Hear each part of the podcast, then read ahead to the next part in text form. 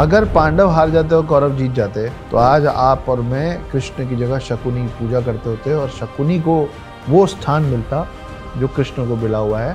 भारत में रहने वाले हर शख्स को एक बार रामायण और महाभारत पढ़ पाए तो बहुत अच्छा है। नहीं तो कम से कम देखिए ढूंढ के। कोर्ट यार्ड में सब कुछ हो रहा था द्रौपदी चिल्ला रही थी चीख रही थी तो भीष्म पितामह चुप थे वहाँ भीष्म पितामह ने यह बोला था कि मैं इस राज्य और इस सिंहासन के प्रति हमेशा लॉयल रहूँगा धर्मराज युधिष्ठिर थे तो उनकी वाणी में भी बहुत शक्ति थी जो बोल देते थे वो हो जाता था। तब वो नाराज़गी से माँ को साफ़ किया वो बोले थे कि आज के बाद भारत भूमि में कोई भी महिला कोई भी बात अपने पेट में नहीं रख पाई। तो मित्र का उत्तरदायित्व तो, यही बनता है ना कि मैं आपको पीछे करूँ और दरवाजे पर खड़े होकर बोलूँ कि जो भी है भाई है मेरे। हाथ लगा के बताऊँ।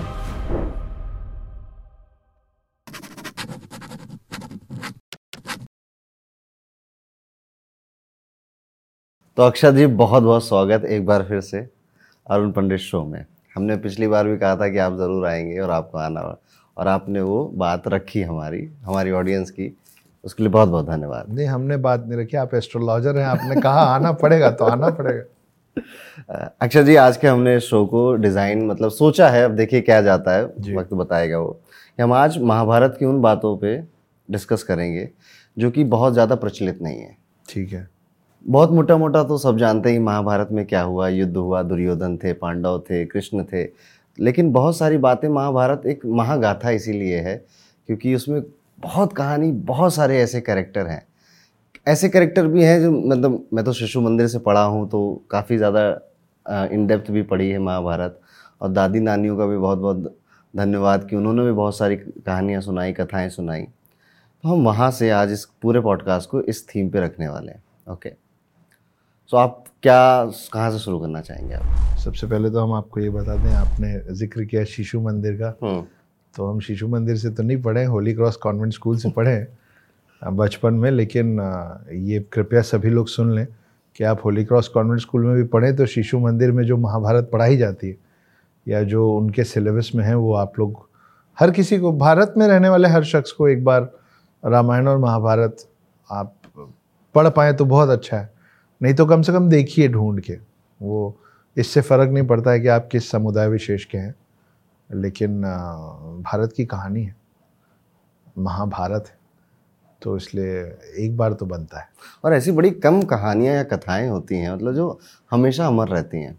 और इवन आप टीवी में और मूवीज़ में भी देखेंगे तो हर पाँच साल या दस साल बाद एक बार वो एपिसोड आता है और वो रिवाइव करके चला जाता है, चाहे वो रामायण हो, चाहे वो महाभारत हो। तो इस कथा में, इस कहानी में ये है कि ये अमर हैं। इनके कैरेक्टर भी ऐसे हैं, जो चिरंजीवी हैं इन कथाओं में, ठीक है? और ये कथाएँ भी मेरे ख्याल से चिरंजीवी हैं। नहीं, अमर होने के साथ साथ मुझे लगता है कि ये हम लोगों की कोशिश होनी भी चाहिए कि ये कथा जीवन पर्यंत, हमारे जीवन पर्यंत और हमेशा अमर रहे क्योंकि इस कथा में आप किसी भी प्रसंग को उठाएँगे ना तो उसका आज के समय में, आज के परिवेश में भी उतना ही इम्पोर्टेंस और सिग्निफिकेंस बना हुआ है। तो हम एक दूसरे को याद दिलाते रहें कि भाई, कहानी के माध्यम से, महाभारत के माध्यम से आ, समाज को एक परिवार को एक व्यक्ति विशेष को क्या सीख लेते रहनी चाहिए? क्योंकि क्या धूल चढ़ जाती है। जब हम जिस घर में रहते होते हैं उसकी उसके पर्दे उसके दीवार उसके आईने को भी पहुँचना पड़ता है। जिस घर में आप रहते होते तो उसमें भी धूल चढ़ जाती है। तो जो चीज़ आप बहुत समय तक रख के छोड़ देंगे उस पर कितनी परतें चढ़ जाएँगी धूल की? तो बीच बीच में ऐसे झाड़ते रहना चाहिए। ताकि फ्रेशली सबको दिखता समझता आता होना चाहिए कि समझता आए बार बार दिखता रहे कि भाई इन चीज़ों का ख्याल रखना है अगर आपको आ, वो नहीं बनना है जिस वजह से लोग आज भी घरों में महाभारत नहीं रखना चाहते। हम्म। महाभारत में एक खास बात ये भी मैंने देखी है कि उम्र के हिसाब से आपके फेवरेट कैरेक्टर बदल जाते हैं। जी। When you are young enthusiasm तब आपको अर्जुन पसंद आता है। और जब आप लाइफ के संघर्ष लड़ाइयाँ या अपनों से रिश्तों से लड़ते हैं तो आपको कर्ण पसंद आता है कि जब मुझे कोई नहीं समझता। और जब आप थोड़े और ओल्ड हो जाते हैं तो आपको भीष्म पसंद आने लग जाते हैं। उनकी नॉलेज उनके फैसले लेने का तरीका पसंद आने लग जाता है। कुछ को दुर्योधन भी पसंद आते हैं ठीक है? दुर्योधन को स्वर्ग भी मिला था एंड में जो। हम डिस्कस करेंगे अभी इस कथा में। तो महाभारत की कथा महाभारत के जो अट्ठारह दिन के युद्ध हैं उसे बहुत सालों पहले शांतनु से शुरू होती है। राजा शांतनु सत्यवती गंगा और देवव्रत। कुछ कहेंगे आप इस बारे में? यहीं से तो मतलब महाभारत जिनको हमारे अभी के जैनजीज को तो हम्म। बहुत कम पता है लेकिन जिनको पता भी है आ, हमारे एज ग्रुप के जो लोग हैं वो भी ज़्यादातर महाभारत पढ़ने की जगह देखे ज़्यादा है। तो अगर आप महाभारत देखेंगे भी ना तो वो कहानी भी वहीं से शुरू होती है जहाँ से आप बता रहे हैं हाँ। कि आ, कैसे वो गंगा से उनको प्रेम हो जाता है और उनको पसंद आ जाती हैं और आ, मना कर देती हैं वो। और फिर एक शर्त के साथ। भीष्म शर्त। हाँ भीष्म शर्त। तो जिन लोगों को नहीं पता उनको बता दिया जाए कि शर्त ये थी आ, शांतनु से विवाह की कि तुम मेरे किसी भी जीवन में मेरे किसी भी निर्णय पे सवाल नहीं पूछोगे। ये एक बात ये होती है कि सवाल मत करना। एक होता है पूछ भी नहीं सकते। तो उनको इतना प्रेम था कि उन्होंने बोला हाँ ठीक है मैं कोई सवाल नहीं पूछूँगा। और उसके बाद फिर जैसे जैसे उनकी संतान होनी शुरू हुई वो एक एक करके उसको गंगा में बहा देती थी। और हर बार शांतनु मन महसूस कर रह जाते थे। अब वो क्यों बहा देती थी उसका एक और बैक स्टोरी है। आ, अगर उतना लंबा हमारी हमारा डिस्कशन चला तो हम उसमें भी चले जाएँगे। लेकिन आखिरी बार जब शांतनु को इस बात को रोकते नहीं बना उसके बच्चे हैं आप और आप खुद माँ हैं आप एक एक करके उसको गंगा में बहा दे रही बच्चों को। तो जब नहीं रहा गया तो उसने एक दिन पूछ लिया और जिस दिन उसने पूछा उस दिन वो गंगा उनको छोड़ के चली गई और जिस बच्चे पे पूछा उस बच्चे को इन्हीं को उसके सुपुर्द करके गई और वो बाद में बने गंगा पुत्र। गंगा पुत्र भीष पिता पितामह तो यहाँ से पूरे महाभारत की कहानी शुरू होती है और यहाँ से शुरू होती है भीष पिता पितामह की कहानी। भीष्म पितामह उस समय तो उनका नाम भीष्म पितामह नहीं था। जी। देवव्रत था उनका नाम। देवव्रत। को गंगा जी ने ही बोला था कि कुछ भी हो जाए तुम्हारे फादर तुम्हारे लिए सब कुछ है। ठीक है? और यहाँ से हमको बहुत बड़ी शिक्षा मिलती है कि आपके फादर जिनकी वजह से हम आते हैं। और ज्योतिष में भी ये बात बोली जाती है सूर्य के लिए क्योंकि सूर्य को भी एक पिता की संज्ञा दी जाती है कि सूर्य या फादर आप इनके लिए जितना समर्पित रहेंगे उतना प्रसिद्धि प्राप्त करेंगे। ठीक है? तो सूर्य को इसीलिए फेम का भी प्लानट कहा जाता है ठीक है? तो सारी चीज़ें लिंक हैं कहीं ना कहीं कथाओं के माध्यम से हमको बताई जा रही हैं ज्योतिष के माध्यम से बताई जा रही हैं। देवव्रत ने एक फिर उनके फादर जो शांतनु हैं उनको दूसरी महिला से प्यार होता है सत्यवती से।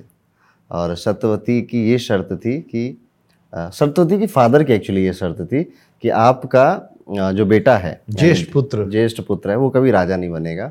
और नहीं बनेगा इसी शर्त पे मैं आपसे विवाह करूँगी। हाँ अब ये एक्चुअली बात यही है लेकिन ये द अदर वे राउंड है। द अदर वे राउंड ऐसे है कि उसको तक उनको तकलीफ़ इस बात की थी कि राजा से ब्याह करके मेरी बेटी राजा की ब्याहता बन के उसको क्या मिलेगा? उसको खुद के लिए कुछ चाहिए नहीं। और मेरे मेरे आने वाले जो संतान हैं जो मेरी बेटी से होंगे मतलब मेरे जो नाती होंगे वो कभी राजा बन ही नहीं सकते क्योंकि उस समय का चलन था कि ज्येष्ठ पुत्र ही राजा बनते थे। तो ये उन्होंने नहीं कहा था कि शादी की शर्त यह है। उन्होंने कहा था कि मैं इस वजह से आपकी शादी अपनी बेटी से नहीं कराऊं क्योंकि मेरे जो आने वाली जो मेरी संतानें हैं मतलब मेरे जो नाती हैं वो लोग कभी राजा बन ही नहीं पाएँगे। तब देवव्रत ए के ए उर्फ़ आ, भीष्म पितामह वहीं से उनका नाम भीष्म पितामह पड़ा था। कि वो आए और जब उन्होंने उनको समझ में आया कि मेरे पिता इतने दुखित हैं तो वो जाके उनके पिता को सत्यवती के पिता पिता को और सत्यवती को ये वचन दे आए थे कि मैं गंगा पुत्र भीष्म आज ये प्रण लेता हूँ कि कभी भी मैं सिंहासन पर नहीं बैठूँगा राजा नहीं बनूँगा। और इसी बात से खुश होके उनके पिता ने उनको आ, ये क्या शब्द है? इच्छा मृत्यु का वरदान दिया था। हम्म। तो वो उनको पिता से मिला था ये इच्छा मृत्यु का वरदान। और आप जो अभी कह रहे थे कि ये जो पिता लोगों पिता की तरफ़ जिनका जो जितना ज़्यादा समर्पित रहेगा उसको उतनी ख्याति मिलेगी। उसमें एक बहुत बड़े नाम परशुराम भी। हम्म। परशुराम वो थे कि जो अपने पिता के ऑर्डर्स पे अपनी माँ का गला काट दिए थे। करेक्ट हालाँकि बहुत अच्छा बैलेंस भी किए थे बाद में। कि वो पिता खुश होकर बोले थे मांगो क्या मांगते हो? तो अपनी माँ का ही जीवन और भाइयों का जीवन वापस मांग के सब वापस बैलेंस आउट कर देते लेकिन मान गए थे। तो हाँ तो ये कहानी है, असल में ऐसा है कि इन बाई चॉइस देवव्रत ने कहा था कि मैं कभी बैठूँगा नहीं सिंहासन में और अगर यही है आपको सिर्फ़ यही चाहिए तो मैं सिंहासन त्यागता हूँ आजीवन। वहाँ से फिर इनकी शादी हुई थी। भीष्म पितामह के लिए मतलब ये भी कहीं कहीं वर्णन मिलता है कि अगर भीष्म पितामह इतने ज़्यादा वो ना होते कट्टर। तो शायद वो पांडुओं की तरफ़ से लड़ते हम्म, ठीक है और फिर पांडु आराम से वैसे भी जीतते कृष्ण की वजह से लेकिन फिर शायद ये युद्ध ही ना होता और भीष्म पितामह होने की वजह से पांडवों के साइड पे पांडवों को कभी वनवास भी ना जाना पड़ता द्रौपदी का कभी चीरहरण ही ना होता। क्योंकि भीष्म पितामह जब कोर्ट यार्ड में थे इतने पावरफुल थे क्योंकि उन्होंने राजा बनने की उन्हें ज़रूरत नहीं थी उनका उन्होंने सब बनाया था तो वो किंग मेकर थे बेसिकली तो किंग मेकर होने की वजह से ही है बहुत ज़्यादा उनको पावर थी। बट एक प्रसंग आता है महाभारत में कि दुर्योधन ने जब ये हुआ कि अगले दिन दुशासन चीरहरण करेगा हम इन्हें चौसर में हराएँगे तो एक दिन पहले भीष्म पितामह को अपने घर का नमक खिलाया ठीक है? और उस नमक में कहा जाता कुछ मिलाया कुछ मैजिक किया या एक्स वाई जेड जिस वजह से जब कोर्ट यार्ड में सब कुछ हो रहा था द्रौपदी चिल्ला रही थी चीख रही थी तो भीष्म पितामह चुप थे वहाँ पे। इसीलिए कहा जाता है कि मैंने तुम्हारा नमक खाया है। ठीक है? ओके। तो यहाँ से ये बात भी एक आती है। अदरवाइज़ भीष्म पितामह तो मेरे ख्याल से एक मॉरल है बहुतों के लिए। और कि एक पुत्र कैसा होना चाहिए एक संरक्षक कैसा होना चाहिए एक पिता पितामह कैसा होना चाहिए। भीष्म पितामह के इसी कहानी में सबने बाहुबली देखी होगी। करेक्ट तो वो कटप्पा वाला पॉइंट भी है। हाँ नाइस कि भीष्म पितामह ने ये बोला था कि मैं इस राज्य और इस सिंहासन के प्रति हमेशा लॉयल रहूँगा। और उस समय जो राजा थे वो धृतराष्ट्र थे। तो राजा के प्रति उनका जो वचन था उस वचन से बंधे हुए वो किसी और का साथ नहीं दे सकते थे। उनको राजा का ही साथ देना था इसलिए वो लगातार आखिरी तक धृतराष्ट्र को समझाने की कोशिश करते रहे कि पुत्र मोह छोड़िए और जो सही है वो कीजिए। लेकिन वो हुआ नहीं। तो बाद में हालाँकि भीष्म पितामह ऐसा बोल नहीं पाएगी गलत किया तुमने शिवगामी। लेकिन कुल मिला के ये भी एक कारण था। और आपने जो नमक वाली बात बताई इसी का एक्सटेंशन ये है कि जब बाद में कृष्ण पाँच गाँव मांगने आए थे हम्म। कि पाँच गाँव दे दो पांडवों को हम युद्ध नहीं करेंगे। उस समय दुर्योधन ने एक बहुत बड़ा महल बनवाया था गेस्ट हाउस बनवाया था कृष्ण के रुकने के लिए। और कृष्ण ने उस समय यही बोल के उनको टाल दिया था कि यहाँ नहीं रुकूँगा। और जाके विदुर के घर में भोजन किए थे कि अगर यहाँ रुकूँगा तो तुम्हारा नमक खा लूँगा। हम्म, तो फिर मैं उलझ जाऊँगा। क्या बात। उसके बाद आगे बढ़े तो सत्यवती के दो पुत्र होते हैं वीरवान और चित्रांगद जी। ठीक है।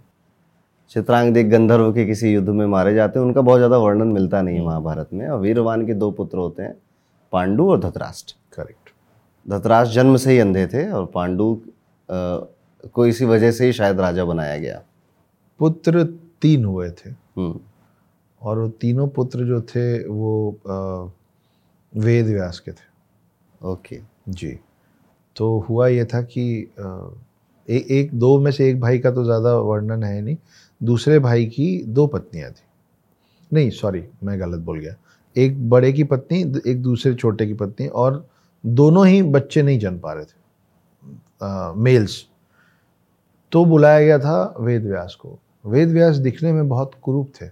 हम्म। दिखते अच्छे नहीं थे। तो कुल मिला के वहाँ पे फिर तीन पुत्र हुए। पहले पुत्र जो हुए वो हुए धृतराष्ट्र। वो अंधे इसलिए पैदा हुए क्योंकि जब उन, उन उनकी माँ का संभोग का वक्त आया तो वो क्योंकि इतने कुरूप दिखते थे तो उन्होंने आँख बंद कर लिया। क्योंकि उन्होंने आँख बंद कर लिया इसलिए उनका पुत्र जो था वो अंधा पैदा हुआ। वो धृतराष्ट्र बने। दूसरे पांडु थे वो बहुत इनकम्प्लीट तरीके से ख़त्म हुआ और जब तीसरी बार जाना था तो उन्होंने अपनी जगह पे दासी को भेज दिया। विदुर। तो दासी पुत्र विदुर जो हुए वो पिता का खून तीनों में सेम है लेकिन माताएँ तीनों के अलग अलग हम्म, ठीक। पांडु का भी वर्णन थोड़ा कम है। उनको एक श्राप मिला था कि आप जब संभोग करेंगे तो आपकी डेथ हो जाएगी। जी। ठीक है उनकी दो पत्नियाँ कुंती माद्री। करेक्ट और पाँच पुत्र वहाँ से संपन्न होते हैं। छह होते हैं एक्चुअली छह होते हैं ठीक है? बट पाँच पांडव होते हैं। पहला पुत्र कुंती सूर्य को याद करके उन कुंती के पास भी एक वरदान था जो दुर्वासा ऋषि ने दिया था। जब कुंती के घर पे दुर्वासा ऋषि आए थे तो उन्होंने भोजन बड़ा अच्छा बनाया था तो उन्होंने कहा था कि तुम्हें इच्छा पुत्र का वरदान है ठीक है? तो आप जिन भी देवता की इच्छा करेंगे उस देवता के समान आपको एक पुत्र मिलेगा। पुत्र मिलेगा। तो अब यहाँ पर भी एक बड़ी अच्छी बात आती है निकल के कि सबसे पहले कुंती ने स्मरण किया सूर्य का। सूर्य का ही क्यों किया? हम्म, और सूर्य के स्मरण से कर्ण पैदा होते हैं। हम्म, तो कहा जाता है कि कुंती के कर्ण से कर्ण निकले थे इसलिए उनका नाम ये पड़ गया। ठीक है? और एक चीज़ ये भी देखी जाती है जो कि कि वो सूर्यवंशी हुए इस हिसाब से। हम्म, और जबकि श्री कृष्ण चंद्रवंशीय थे। करेक्ट तो सूर्यवंशी और चंद्रवंशियों में अलग अलग रखना ज़रूरी था। तो ये भी कहा जाता विधि का विधान ही था। कर्ण का जन्म होना। हम कर्ण पे अभी और बातें करेंगे बड़ा इंटरेस्टिंग कैरेक्टर है यहाँ बहुत बहुत अच्छा ठीक है। अच्छे कैरेक्टर और उसके बाद पांडु बड़े होते हैं। हाँ पिक्चर में आते हैं युधिष्ठिर भीम नकुल सहदेव और अर्जुन। ठीक है। और इनको राजमहल में थोड़ा सा बचपन से ही देखा जाता है महाभारत में कि एक हीन भावना से देखा जाता है। क्योंकि पांडु के बाद धृतराष्ट्र राजा बन गया। धृतराष्ट्र के अंदर या उनके पुत्रों के अंदर एक बात ये आ गई कि राजा अब टेक्निकली तो पांडु थे। पांडु के बाद उनके बच्चों को बनना चाहिए था। करेक्ट बट विधि के विधान ने बनाया धृतराष्ट्र को। राइट अब कौन से बच्चे बनेंगे? वैसे आपके हिसाब से क्या सही होना चाहिए था? तो हम अभी आगे बढ़ जाएँगे ना फिर माँ कुंती छूट जाएँगे। अच्छा ठीक है। तो हम आपको पहले कुंती से रिलेटेड एक कहानी बता देते नहीं तो हम दोनों ही बातचीत में ना वो बात रह जाएगी। ओके तो अब मैं आपको सीधे ले लेके चलता हूँ कर्ण के वध के बाद। हम्म। कर्ण के देहांत के बाद। तो हुआ ये कि कुंती रो रही थी। और युधिष्ठिर और बाकी चारों भाई टोटल पाँचों पांडव पहुँचे। और उन सबको इस बात का टेंशन था कि कर्ण को हराना बहुत कठिन काम है। हम्म। तो युद्ध में भी ऐसा हो रहा था कि वो मैंने पहले भी कहीं बताया है पता नहीं आप आपको बताया है कि नहीं। तो क्या हुआ था कि अ, अर्जुन का जो रथ था उसके सारथी तो कृष्ण थे उनके ध्वज पे बैठे थे हनुमान। हम्म। क्योंकि ये गए थे हनुमान से मदद मांगे। तो हनुमान बोले कि अगर मैं इस युद्ध में उतरूँगा तो धर्म युद्ध हो ही नहीं पाएगा। क्योंकि होने के पहले मैं ख़त्म कर दूँगा।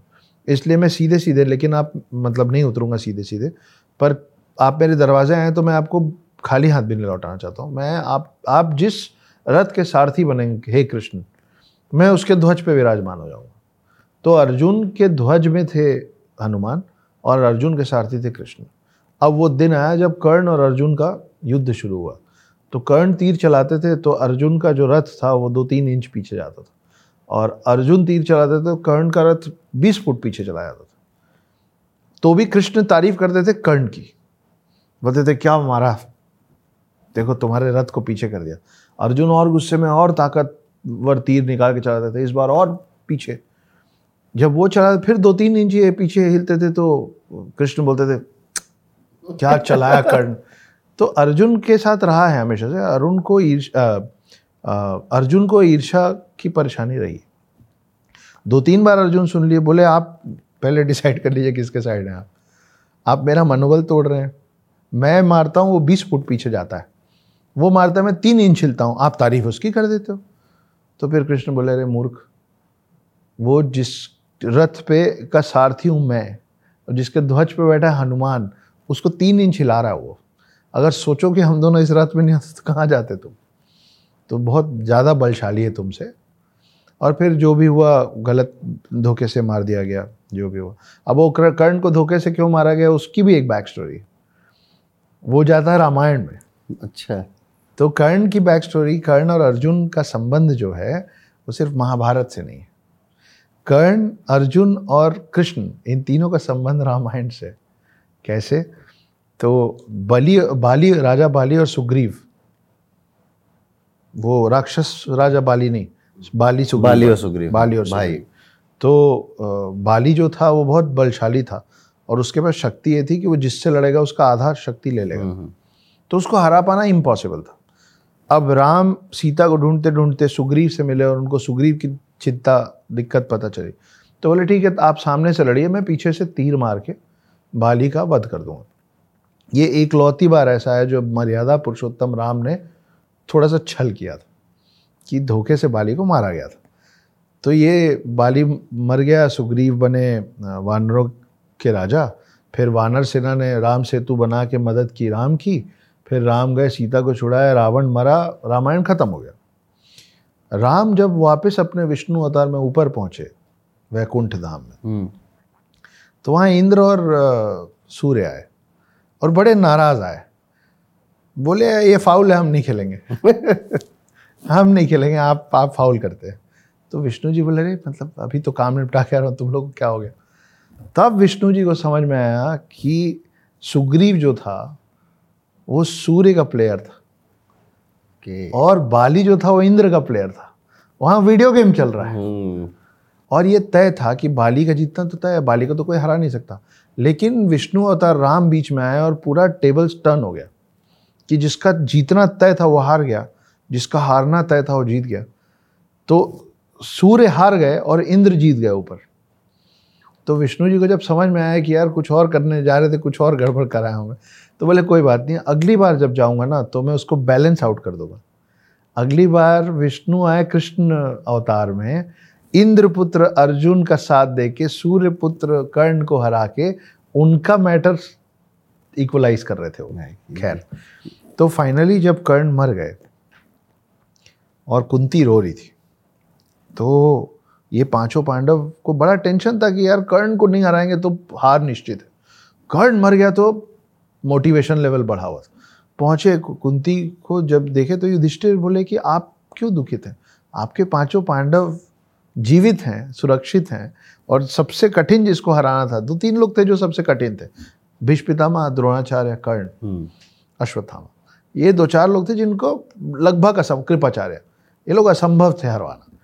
तो बोले, आप क्यों दुखी हैं? आपको तो खुश होना चाहिए। उस दिन कुंती बताई कि वो तुम्हारा, वो मेरा ज्येष्ठ पुत्र था और तुम पाँचों भाई हो बड़ा भाई था। तब युधिष्ठिर युधिष्ठिर क्योंकि झूठ नहीं बोलते थे, है ना? धर्मराज युधिष्ठिर थे। तो उनकी वाणी में भी बहुत शक्ति थी, वो जो बोल देते थे वो हो जाता था। तब वो नाराज़गी से ये कुंती को अपनी माँ को श्राप दिए थे।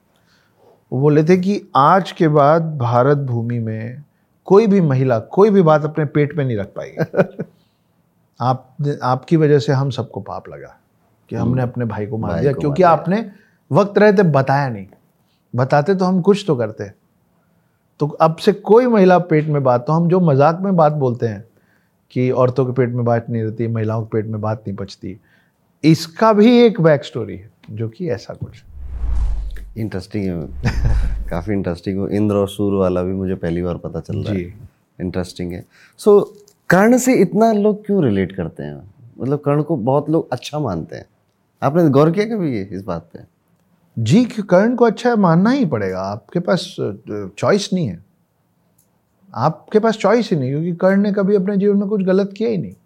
अगर आप ये देखेंगे अगर आप ये कहेंगे कि कर्ण कौरवों की तरफ़ से लड़ रहे थे या कर्ण दुर्योधन का साथ दे रहे थे।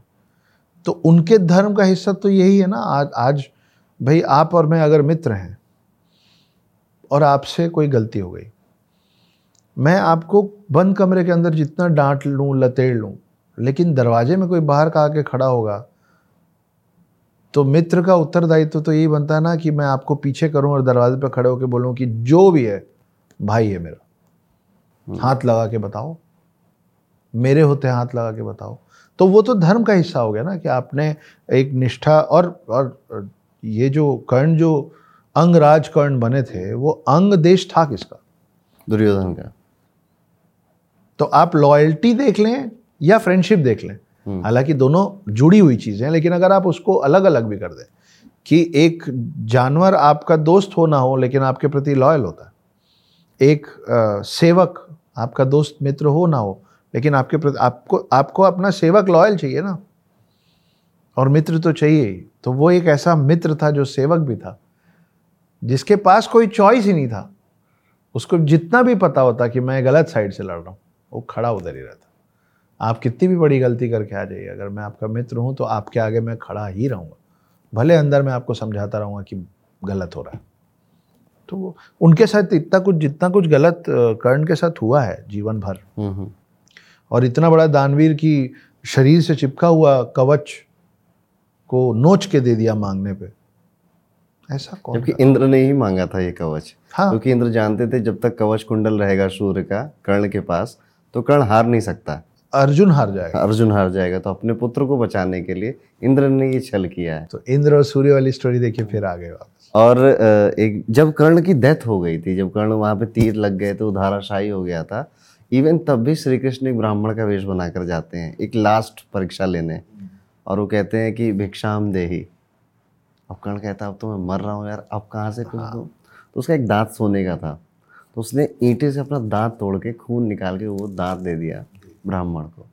तब श्री कृष्ण ने कहा था कि तुम हमेशा दानवीर कर्ण के नाम से प्रसिद्ध रहोगे, चाहे जितने युग बदल जाए। तो ये कर्ण के बारे में ये भी एक बड़ी अच्छी बात है।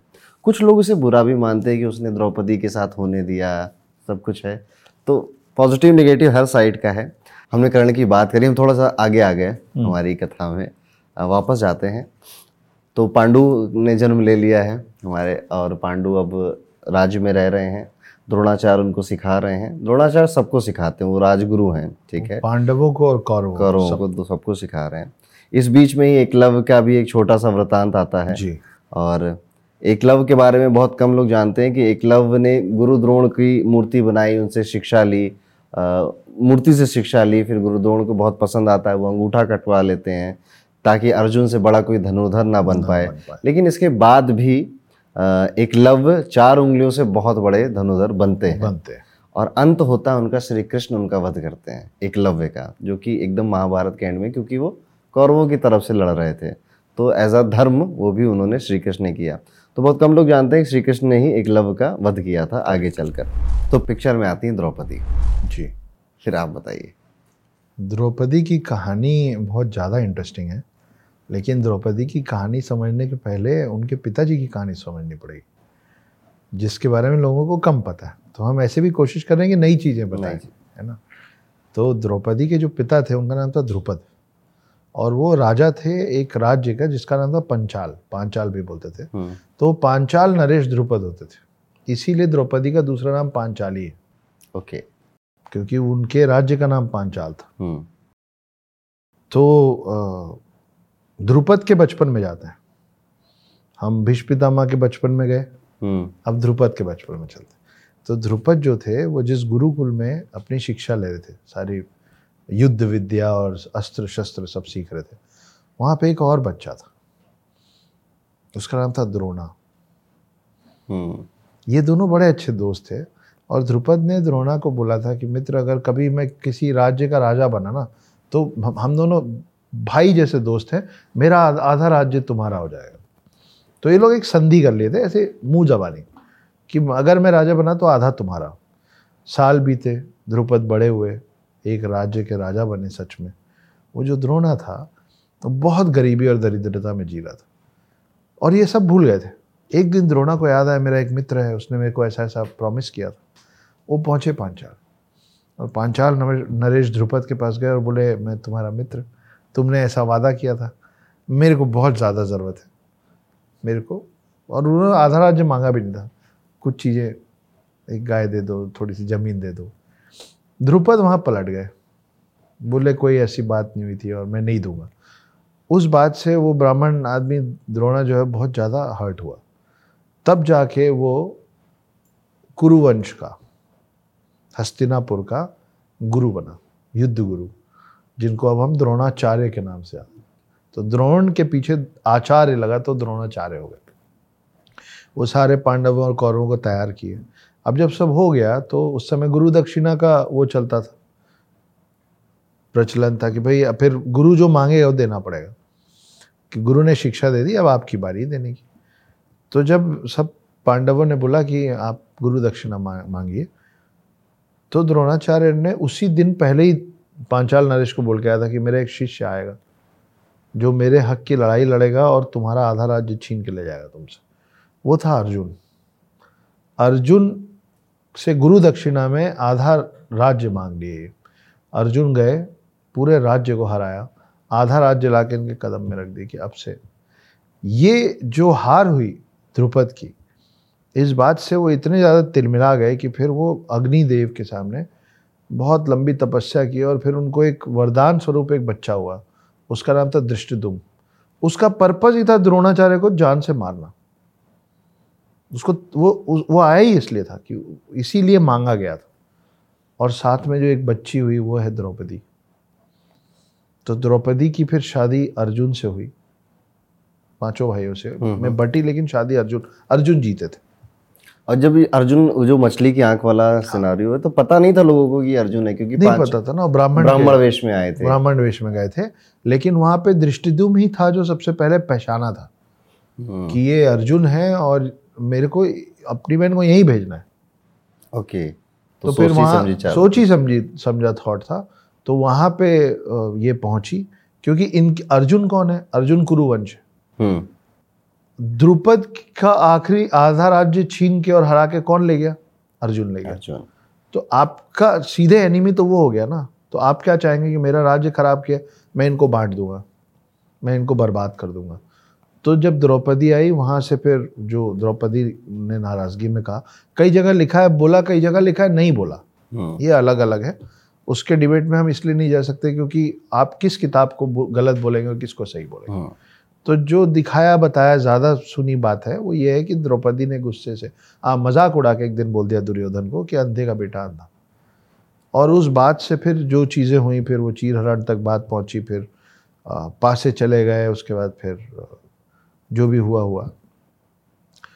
फिर फाइनली महाभारत में दृष्टिदुम के हाथ द्रोणाचार्य का वध हुआ। वध तो नहीं बोलेंगे वध थोड़ा सा नेगेटिव हो जाता है। पर द्रोणाचार्य को मारने वाला फिर फाइनली दृष्टिदुम ही बना। और उनको मारा कैसे गया उसकी अपनी एक कहानी की अश्वत्थामा हतो हता। हम्म। तो अश्वत्थामा थे द्रोणाचार्य के पुत्र जिनमें असीम शक्ति थी और द्रोणाचार्य जिसने सब पांडवों और कौरवों को इतना स्ट्रांग बनाया, वो सोचिए अपने पुत्र को क्या बना के तैयार किया होंगे। तो अश्वत्थामा को हरा पाना वॉज़ नेक्स्ट टू इम्पॉसिबल तो फिर कृष्ण चाल चले। कृष्ण बोले, द्रोणाचार्य जब तक अपना अस्त्र शस्त्र रखेंगे नहीं, उनको हराना पॉसिबल नहीं। उनको हराने के लिए क्या किया जाए? पुत्र मुँह में डालो इसको बुज़ुर्ग है। अब एक लौता बेटा है, उससे बहुत प्रेम है। अब कई कई सौ किलोमीटर में युद्ध चल रहा था। कौन किस कोने में लड़ रहा है पता नहीं। तो कृष्ण ने भीम से कहा कि उस फलाने हाथी को जान से मार दो। क्योंकि उस हाथी का नाम अश्वत्थामा था। तो वो बोलते ना कि चोरी नहीं की, हेरा फेरी की। तो पूरी पूरी बात झूठ भी नहीं थी कि अश्वत्थामा हाथों हाथा तो उस हाथी को मार दो। और जय बाकियों को बोला, जैसे ही हाथी मरेगा तो एक अफवाह फैलाओ कि अश्वत्थामा हतो हता अश्वत्थामा हतो हता तो भीम ने जैसा आदेश दिया गया था हाथी को मारा और यहाँ सब बिगुल इगुल बजा के शंख वंख फूक दिए जीत का। तो उस समय ऐसा होता था कि जब भी कोई बहुत बड़ा योद्धा गिरता था हम्म। तो गिराने वाला साइड शंख बजाता था। जब अभिमन्यु मरा था तो भी सब शंख बजाए थे। हम्म। तो पांडवों को पता चला था कि हमारा कोई तो गया। खैर तो द्रोणाचार्य को लगा कि मेरा एक तो मेरा पुत्र ऊपर से one of my best students हो ही नहीं सकता कि उसको कोई मार दे, भीम मार दे, नहीं हो सकता।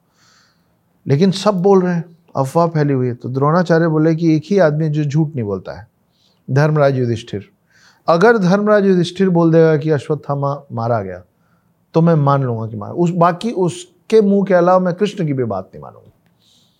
तो वो अपना रथ दौड़ाए दुर्योधन युधिष्ठिर की तरफ़। और युधिष्ठिर से पूछे कि, हे युधिष्ठिर क्या ये सत्य है कि अश्वत्थामा मारा गया? अब कृष्ण को लगा कि ये सत्य मतलब ये तो सत्य ही बोलेंगे, धर्मराज झूठ नहीं बोलेंगे, और ये सच बोलेंगे तो मेरा पूरा प्लान फेल हो जाएगा। तो उन्होंने बाकियों सबको बोला कि जब मैं इशारा करूँगा तो सबके सब एक साथ शंख बजा देना। अब युधिष्ठिर बोलना चालू किया और युधिष्ठिर बोले कि जी द्रोणाचार्य, हे गुरु, गुरुवर, ये सत्य है कि अश्वत्थामा मारा गया। मगर जो मारा गया वो अश्वत्थामा, आपका पुत्र नहीं, एक हाथी है। वो जो मगर शब्द आया ना, उस समय कृष्ण ने बोला, सबको शंख बजा दो, शंखनाद कर दो। तो सब शंखनाद कर दिए। तो द्रोणाचार्य ने आधी लाइन सुनी कि, हे गुरुवर, ये सत्य है कि अश्वत्थामा मारा गया। मगर जो अश्वत्थामा मारा गया, वो हाथी, वो सुने ही नहीं। इसीलिए आज भी बोला जाता है कि आपके और मेरे काम का जो लाइन है ना वो बट के बाद ही होता है।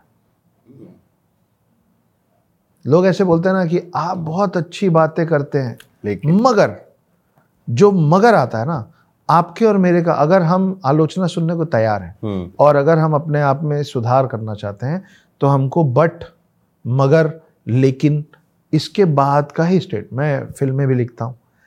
तो मेरी कहानी लोग सुनते हैं बोलते हैं अक्षत बहुत ही अच्छी कहानी यार। मज़ा आ गया सुन के। हम चाहते हैं कि हम इस फ़िल्म को बनाएँ। लग रहा है ना सब करेक्ट जा रहा है, उसके बाद एक वर्ड आता है। मगर, इस इस वजह से वो नहीं बन पाई। मेरे काम का तो ये ना कि फ़िलहाल ये आदमी मेरी ये कहानी नहीं ले रहा है। बाकी सब कोई काम का है नहीं। तो वो जो बात का लाइन नहीं सुन पाए, उस समय जो द्रोणाचार्य थे, वो निराशा से, हताशा से उन्होंने अपने सारे अस्त्र शस्त्र डाले और उस समय दृष्टिद्युम ने निहत्थे द्रोणाचार्य का गला काट के उनको ख़त्म किया। जिसकी वजह से बाद में अश्वत्थामा ने पाँच पांडव समझ के उनके बच्चों को रात को जाके शिविर में मारा जिसकी वजह से उनको वो श्राप मिला जिसकी वजह से वो अब सात चिरंजीवियों में से एक जिसकी वजह से हिडन हिंदू लिखी गई। जिसकी वजह से द हिडन हिंदू में उनको रोल मिला है। इंटरेस्टिंग हम फिर से थोड़ा सा आगे आगे हाँ। बढ़ेंगे। क्योंकि ये कथा है ही ऐसी कि एक के बाद एक सारी चीज़ें लिंक हैं। जुड़ी हुई है सब जुड़े हुए हैं तो एक को समझो तो उसकी वजह से ये हुआ फिर वो हुआ डोमिनो इफ़ेक्ट चल रहा है यहाँ पे। इसीलिए तो कह रहे हैं कि ये कथा अमर है अपने आप में। हमने बीच में पासों की बात करी ठीक है? जी। और पासों से एक नाम निकल कर आता है शकुनी। जी। And most interesting character of Mahabharata और शकुनी ने ही बहुत सारे जो वृतांत हैं महाभारत में उनको मोड़ा है। और श्री कृष्ण के कहा जाता है कि चलाकी में अगर श्री कृष्ण है सामने तो महाभारत में कोई उनकी टक्कर ले रहा था तो शकुनी ही था। सो आपको कैसा लगता है शकुनी? देखिए अगर शकुनी नहीं होते तो कृष्ण बहुत आराम से बहुत पहले दुर्योधन को पाँच गाँव के लिए राज़ी कर चुके होते। हम्म। पाँच गाँव दुर्योधन दे देता क्योंकि कृष्ण के समझाने में वो बात थी। लेकिन दूसरी तरफ़ शकुनी ऐसा डेविल पावर बन के खड़े हुए थे कि उनको मालूम था कि अगर दुर्योधन ये बात मान गया तो महाभारत का युद्ध नहीं होगा। पर आपको बड़ा अचरज होगा जान के कि जो शकुनी था, वो किसी का हितैषी वेलविशर नहीं था। शकुनी चाहता था कि महाभारत हो और भाई भाई के खिलाफ खड़ा हो और पूरा कुरुवंश एक दूसरे को बर्बाद कर दे, नष्ट कर दे। तो उसके लिए ज़रूरी था कि महाभारत हो। और अगर दुर्योधन कृष्ण की कोई भी बात मान जाता हम्म, हम्म। तो महाभारत टल जाता। तो कृष्ण की बात का वज़न लगातार दुर्योधन के कान में गिराने वाला वो शकुनी था। पर शकुनी ऐसा क्यों करता था? उसके पीछे एक बहुत ज़्यादा इंटरेस्टिंग कहानी है। कहानी यह है कि हमको फिर भीष पितामह से मिलने जाना पड़ेगा। Sorry hmm. लेकिन मज़ा आएगा आपको। तो भीष पितामह द्रोणाचार्य भीष पितामह धृतराष्ट्र के लिए एक वधु ढूंढ रहे थे वधु ढूंढ रहे थे हम्म। क्योंकि ये अंधे थे धृतराष्ट्र हम्म। तो इनके लिए वधु ढूंढना आसान काम था नहीं तो एक छोटा सा राज्य था जिसका नाम था गांधार जिसके जो राजा थे उनको गांधार नरेश बोला जाता था ये गांधार वही है जिसको आज के डेट में आप और हम अफ़गानिस्तान के अंदर कंधार के नाम से जानते हैं हम्म। वो छोटे से राज्य में जो उनकी जो प्रिंसेस थी, उनकी जो राजकुमारी थी, वो थी गांधारी। भीष पिताम्बर बहुत ज़्यादा बलशाली, बहुत ज़्यादा ताकतवर थे। उनसे कोई लड़ने का सोच भी नहीं सकता था।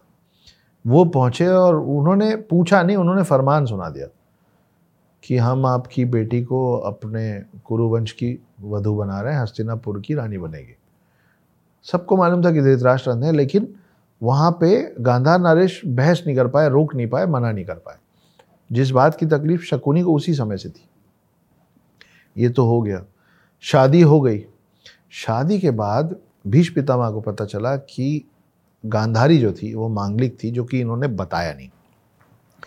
तो पुराने समय में माना जाता था कि कोई मांगलिक है तो पहले उसकी शादी बकरे से या पेड़ से या कुत्ते से करवा दो, क्योंकि ताकि जो भी उस मांगलिक ये आप मुझसे बेहतर बता पाएँगे पर मांगलिक दोष जो है वो पति के ऊपर नहीं आएगा और जिस जो भी नुकसान होना वाला हो, वाला होगा उसको हो जाएगा। तो कई अभी भी पीपल के पेड़ से कर, घड़े से करवाते हैं। हम्म, कुंभ विवाह कहते हैं। कुंभ विवाह कहते हैं बकरे से करवाते थे पेड़ से करवाते थे। तो ये बात जब भीष पितामह को पता चली कि ये मांगलिक थी और इसकी शादी धृतराष्ट्र के पहले एक बकरे से करवाई गई थी और बकरे की बलि दे दी गई थी। तो भीष पितामह चीटेड फील किए कि ये मेरे को पहले क्यों नहीं बताया गया? ये मुझे अब क्यों बताया गया तो उस समय का रिवाज ऐसा होता था कि आपको जो बुलाते थे, जो आप आप जिसके अतिथि बन के जाते थे, वो निर्णय लेता था कि आपके टेबल पे क्या रखा है आप क्या खाएँगे। अब वाला नहीं है कि अब जो मेहमान है उससे पूछा जाता है ना, आप बताइए क्या खाएँगे, फिर हम होटल में फ़ोन करते, मंगा लेते। पहले ऐसा नहीं होता था। पहले आके बैठते थे, भोजन में जो परोसा जाता था, वो मेहमान को खाना पड़ता था। तो भीष पितामह बोले, गांधार नरेश को कि अपने पूरे कुंबे को लेके आइए।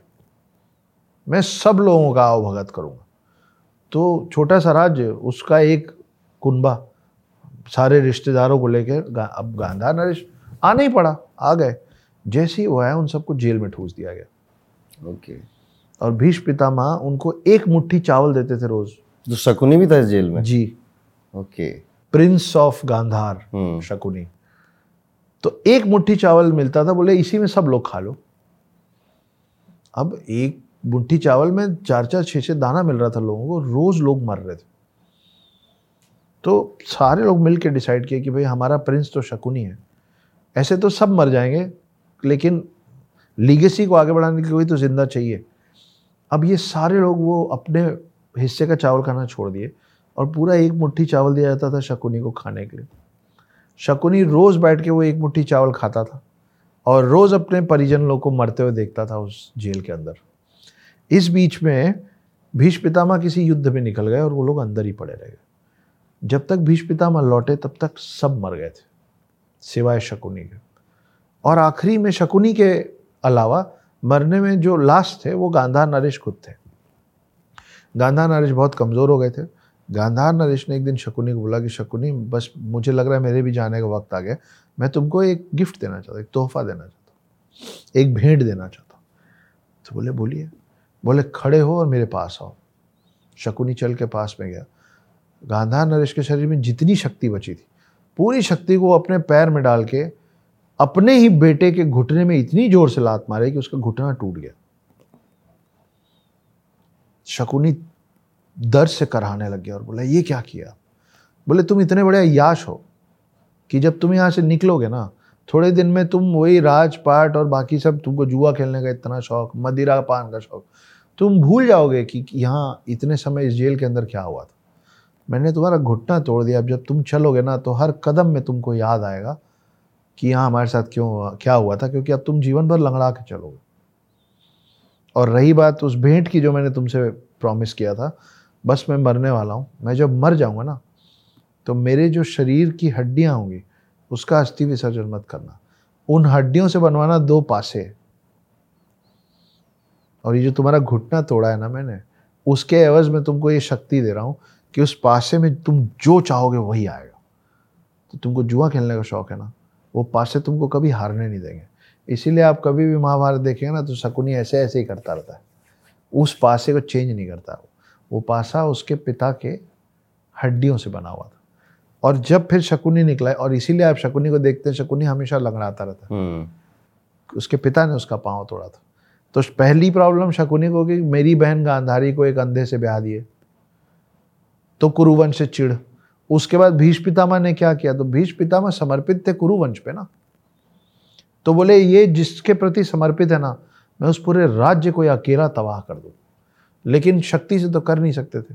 कुरुवंश बहुत तब वो धीरे धीरे करके दुर्योधन के करीब आए और दुर्योधन का कान भरते भरते भरते भरते और धृतराष्ट्र को भी समझाते थे। उन लोगों को तैयार किया वो पूरा बिसात बिछाया महाभारत का जिसमें एक तरफ़ कृष्ण पांडव और बड़े बड़े योद्धा और दूसरी तरफ़ कौरव और कर्ण और भीष्म पितामह और द्रोणाचार्य और कृपाचार्य खुद शकुनी ये सब एक तरफ़। तो महाभारत एक कथा बदले की भी है। बदले की ये देखिए ना आप आप पीछे जितने पीछे से हम बात कर रहे हैं ना हर चीज़ जो महाभारत में हुआ है ना वो वो एंड ऑफ़ स्टोरी है। वो अट्ठारह दिन क्लाइमेक्स है सिर्फ़। हम्म। एक फ़िल्म की एक कहानी का क्लाइमेक्स अट्ठारह दिन ही हमको पता है। उस लेकिन हर क्लाइमेक्स से पहले फ़िल्म का पहला सीन होता है ना जहाँ जहाँ पृष्ठभूमि सेट की जाती है। स्टैब्लिशमेंट ऑफ़ कैरेक्टर्स होता है कि कौन क्या कर रहा है और क्यों कर रहा है। तो शकुनी जो कर रहा था वो इसलिए कर रहा था। और अगर पांडव हार जाते और कौरव जीत जाते ये कहा गया ना कि you know winners write the history जो जीतता है वो हिस्ट्री लिखता है। अगर सेकेंड वर्ल्ड वॉर में जर्मनी जीत गया होता तो आज हम हिटलर के बारे में अच्छा पढ़ रहे होते। हम्म। मानते हैं ना आप? अगर पांडव हार जाते और कौरव जीत जाते तो आज आप और मैं कृष्ण की जगह शकुनी की पूजा करते होते और शकुनी को वो स्थान मिलता जो कृष्ण को मिला हुआ है क्योंकि कृष्ण की बराबरी यहाँ से अगर कोई कर पा रहा था पूरे महाभारत में तो इकलौता शकुनी था। इंटरेस्टिंग वेरी इंटरेस्टिंग काफ़ी नया मुझे भी आज आपसे सुनने को मिला है। हम फिर से थोड़ा सा महाभारत के और पहलुओं पे जाते हैं। एक बड़ी अच्छी प्रसंग है चक्रव्यूह का प्रसंग। जी। ठीक है? और अभिमन्यु का प्रसंग। है तो होता ऐसे है कि शायद युधिष्ठिर को मारने का प्लान था कि युधिष्ठिर को मारेंगे तो एक चक्र बनाया जाता है। उस चक्र की संरचना कुछ इस तरह से थी कि जो बाहरी साइड में लोग रहेंगे वो सैनिक हैं और उसके अंदर साइड में दो लेयर रहेंगी जिसमें धनुर्धर हैं घुड़सवार हैं और एकदम बीच में जो कौरव सेना के सबसे बलशाली योद्धा हैं वो खड़े रहेंगे। और ये चक्रव्यूह घूमता रहता था। ठीक है? आप अगर इधर से अटैक करोगे तो क्या होगा कि आगे से ये गोला पीछे से आके आपको कवर कर लेगा ताकि आप अकेले पड़ जाओ। करेक्ट। और आपको लड़ते लड़ते लड़ते तो कई लोग आए वैसे तो इसमें इसको तोड़ने के लिए पर वो दूसरी लेयर में हार गए कोई तीसरी लेयर में हार गए। सिर्फ़ एक था जिसने अंत तक आया। और वो है अभिमन्यु। जी। सो अभिमन्यु की कथा बहुत बलशाली है और अभिमन्यु के ही बेटे परीक्षित लास्ट में महाभारत में हस्तिनापुर को रूल भी करते हैं। करेक्ट तो इसको बताना चाहेंगे वो जो वृत्तांत था जब अभिमन्यु बीच में पहुँच जाते हैं। अभिमन्यु ने चक्रव्यूह भेदना कहाँ से सीखा था? कब सीखा था?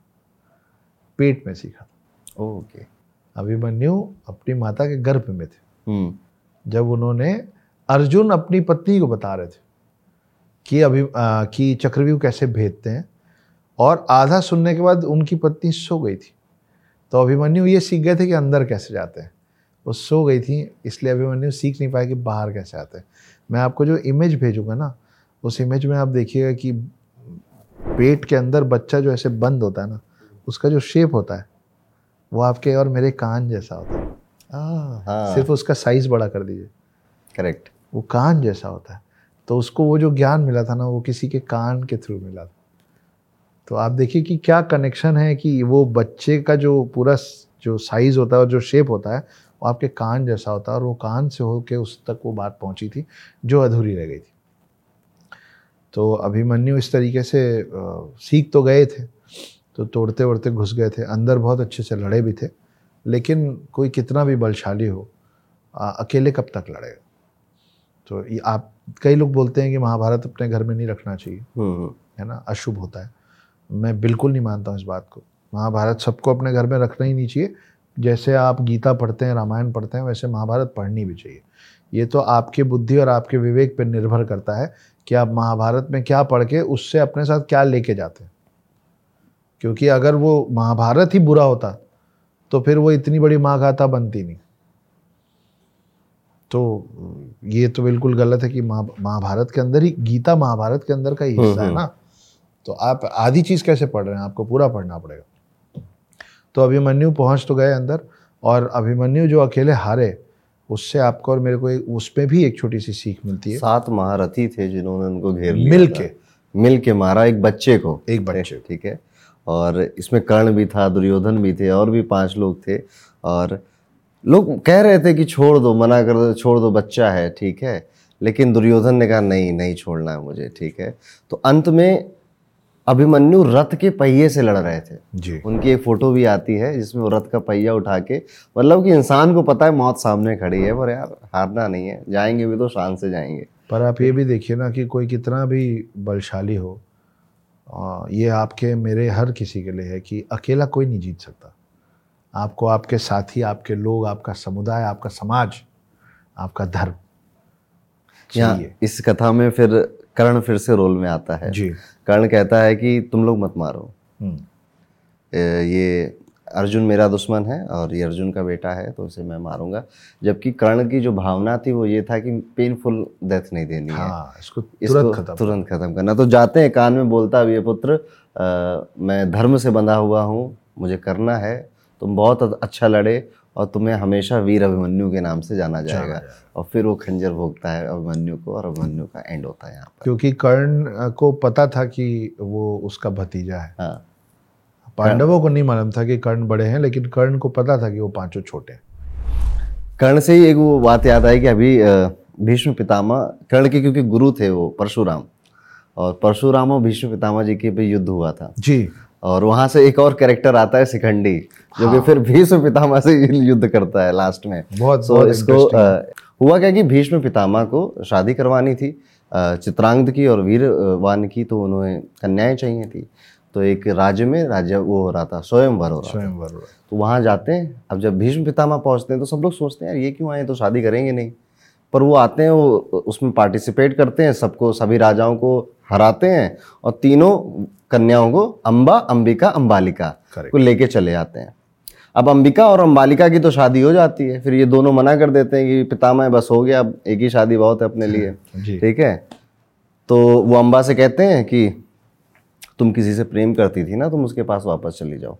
शायद अम्बा कहती है भीष्म पितामह से कि मैं किसी से प्रेम अम्बा कहती है। भीष्म पितामह से कि मैं किसी और राजा से प्रेम करती हूँ। उस राजा का नाम था राजा सालवा। ओके। राजा सालवा। तो भीष्म पितामह उनको भेज देते हैं। जब भेज देते हैं तो वहाँ सालवा उनको एक्सेप्ट नहीं करता। कि मतलब ये मैं, मेरे राज धर्म के खिलाफ है कि जो जीत के लेके गया है, मैं उसकी चीज़ कैसे ले सकता हूँ? तो तुमको वापस जाना पड़ेगा। तो अम्बा वापस आती है भीष्म पितामह को कि मेरे को अपनाइए। तो भीष्म पितामह बोलते हैं, मैं तो प्रण से बंधा हुआ हूँ, मैं तो ब्रह्मचार्य ले चुका हूँ, नहीं करूँगा शादी। बोले, फिर लेके क्यों आए थे? करना पड़ेगा। बोले, नहीं करूँगा शादी। तो इस शिकायत को लेके अम्बा जाती है परशुराम के पास। हम्म। परशुराम कौन है? परशुराम भीष्म पितामह के युद्ध गुरु हैं।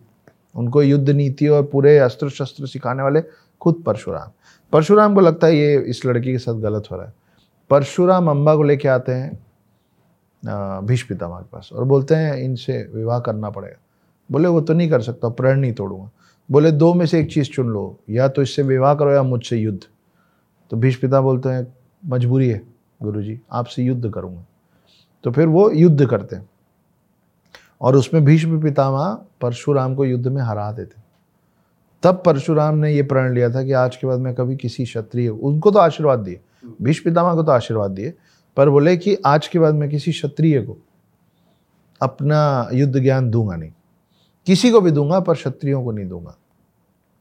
वहाँ से अंबा जो है, पहले हम भीष्म पितामह की कहानी खत्म कर लेते हैं। परशुराम की ये कहानी और दूसरे एक एक लाइन पकड़ के दूसरी तरफ़ जा रही है। वापस हम कर्ण के पास चले हम्म। तो भीष्म पितामह मना कर देते हैं परशुराम हार चुके हैं। अंबा को अभी तक न्याय नहीं मिला है। अंबा जाती हैं पूजा पाठ करके और तपस्या करके शिव से मिलती हैं। और शिव बोलते हैं कि अगले जन्म में तुमको इसका बदला लेने का मौका मिलेगा। अंबा अगले जन्म में शिखंडी बन के पैदा होती और बैक स्टोरी है कि वो वो पैदा तो उनको पैदा होना था लड़की वो पैदा हो गए लड़का हम्म। है ना? फिर वो यक्ष से अपना अपनी आत्मा चेंज किए। हम्म। और उन्होंने एक मेल का वो मतलब वो किन्नर जैसे थे आधे आधे थे। और भीष्म पितामह का प्राणी यह था कि मैं कभी किसी महिला पे शस्त्र नहीं उठाऊँगा।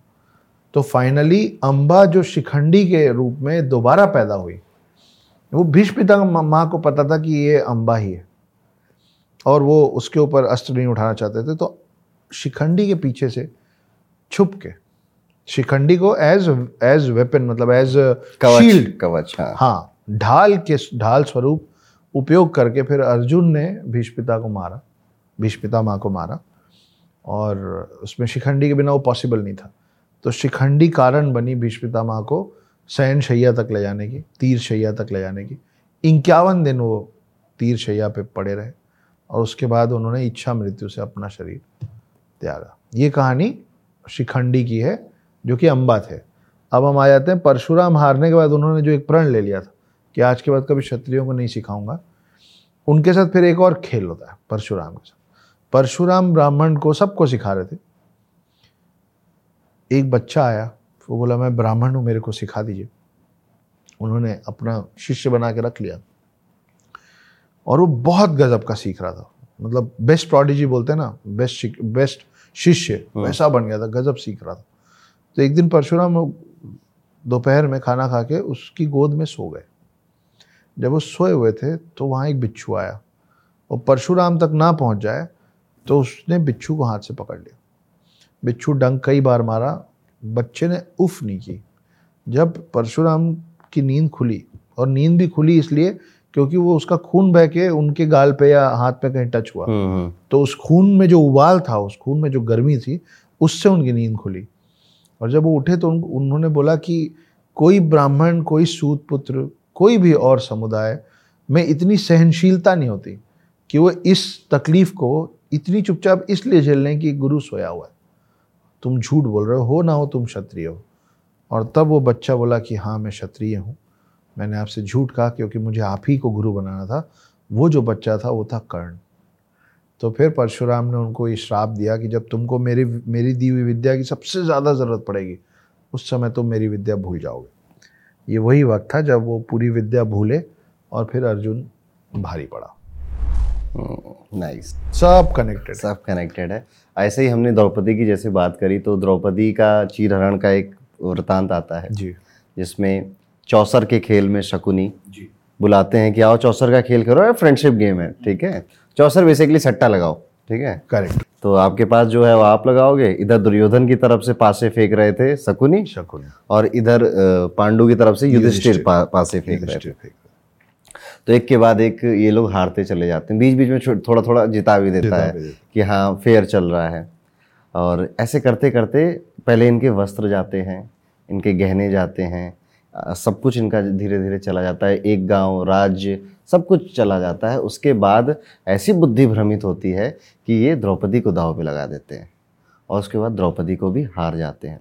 द्रौपदी से भी पहले ये पहले खुद को हारते हैं। correct. युधिष्ठिर कहते हैं ये मेरा भाई है अर्जुन मैं इसको दाव पे लगाता हूँ। भीम को दाव पे लगाता हूँ नकुल को दाव पे लगाता हूँ सहदेव को दाव पे लगाता हूँ। इनको हार के मैं खुद को दाव पे लगाता हूँ। फिर जाके वो द्रौपदी को दाव पे लगाते हैं। और जब द्रौपदी को दाव पे वो लगाते हैं उसके बाद अब द्रौपदी इनकी हो गई दुर्योधन की टीम की। उसके बाद दुशासन को भेजा जाता है वो जटाओं से वो वृतांत काफ़ी खतरनाक भयानक सा है कि बड़ा अपमान करके उनको घसीटते हुए सोचिए किसी अ, रानी को इस तरह से सीढ़ियों पे घसीटते हुए भरी सभा में लेकर आया जा रहा है। वो मतलब द्रौपदी का जो दुख है उस समय द्रौपदी का कई जैसे टीवी सीरियल में हमने देखा है ना वो महसूस होता है कि ये दुख बहुत ही ज़्यादा तीव्र है। और द्रौपदी वहाँ पे बड़ी न्याय संगत बात कहती हैं कि जो युधिष्ठिर खुद हार चुके हैं अपने आप को उनके पास अब ये क्या वो है कि वो मुझे दाव पे लगाए। मुझे कैसे दाव पे लगा सकते? क्या इसका न्याय है?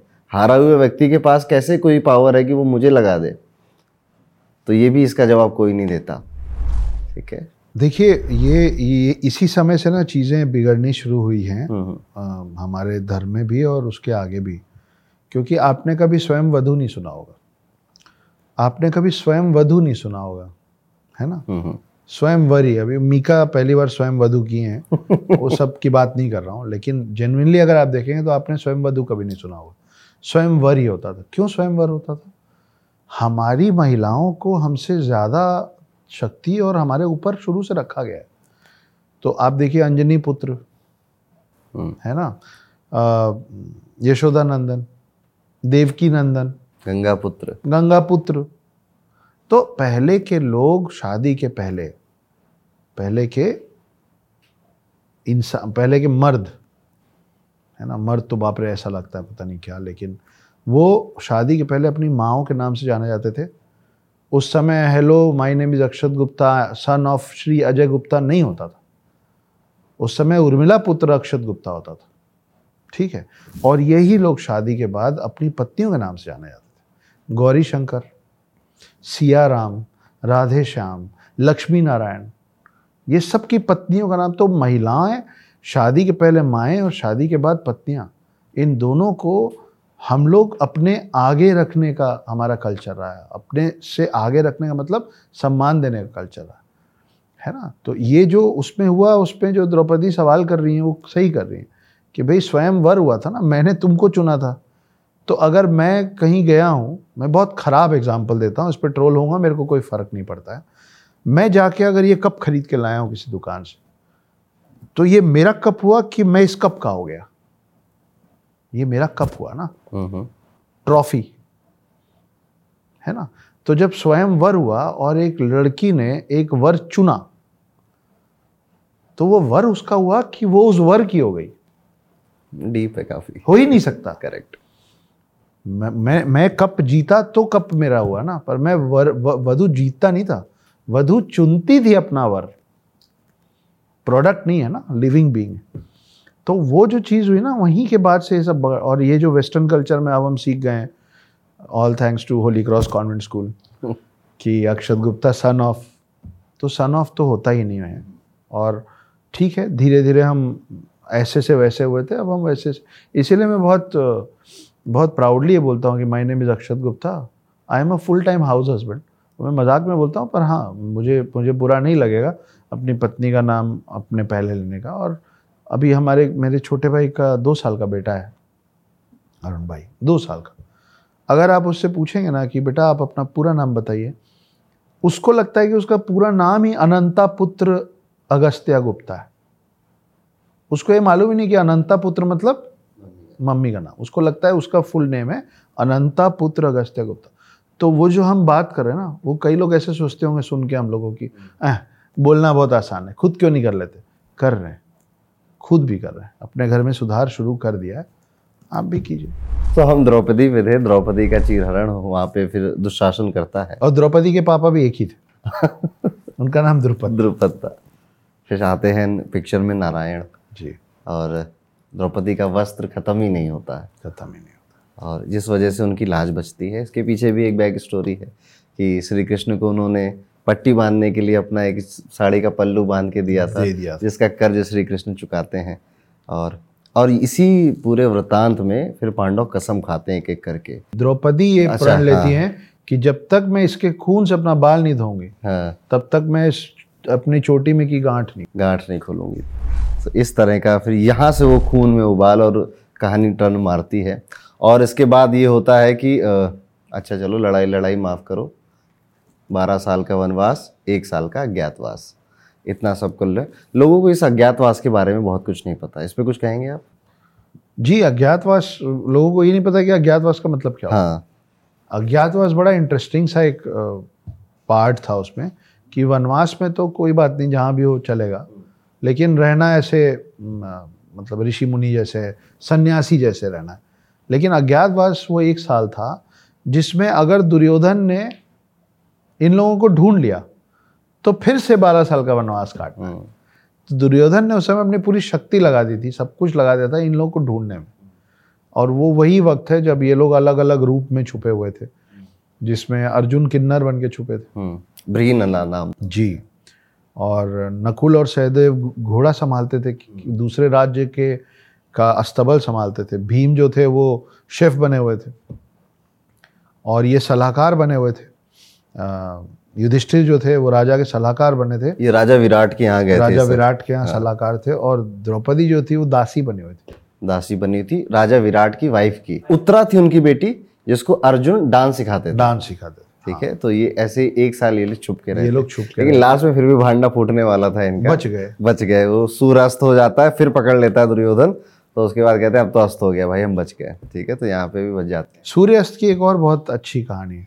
अभी जो चक्रव्यूह जिसने रचा था अभिमन्यु को मारने के लिए तो जब अर्जुन को ये पता चला था तो अर्जुन बहुत तकलीफ़ में थे। और अर्जुन बहुत गुस्से में उन्होंने ये प्रण ले लिया था कि कल सूर्यास्त के पहले अगर मैं तुमको नहीं मारूँगा तो मैं आत्मदाह कर लूँगा। हम्म, तो हम दो में से कल कोई ना कोई निपटेगा। अगर सूर्यास्त तक मैं तुमको नहीं मार पाया तो खुद को खत्म कर दूँगा। और पूरा जो ये कौरव थे ना और उनकी पूरी सेना वो इस पर लग गई थी कि अर्जुन का खात्मा तय है। हमको सिर्फ़ एक काम करना है इस फलाने को बचा लो।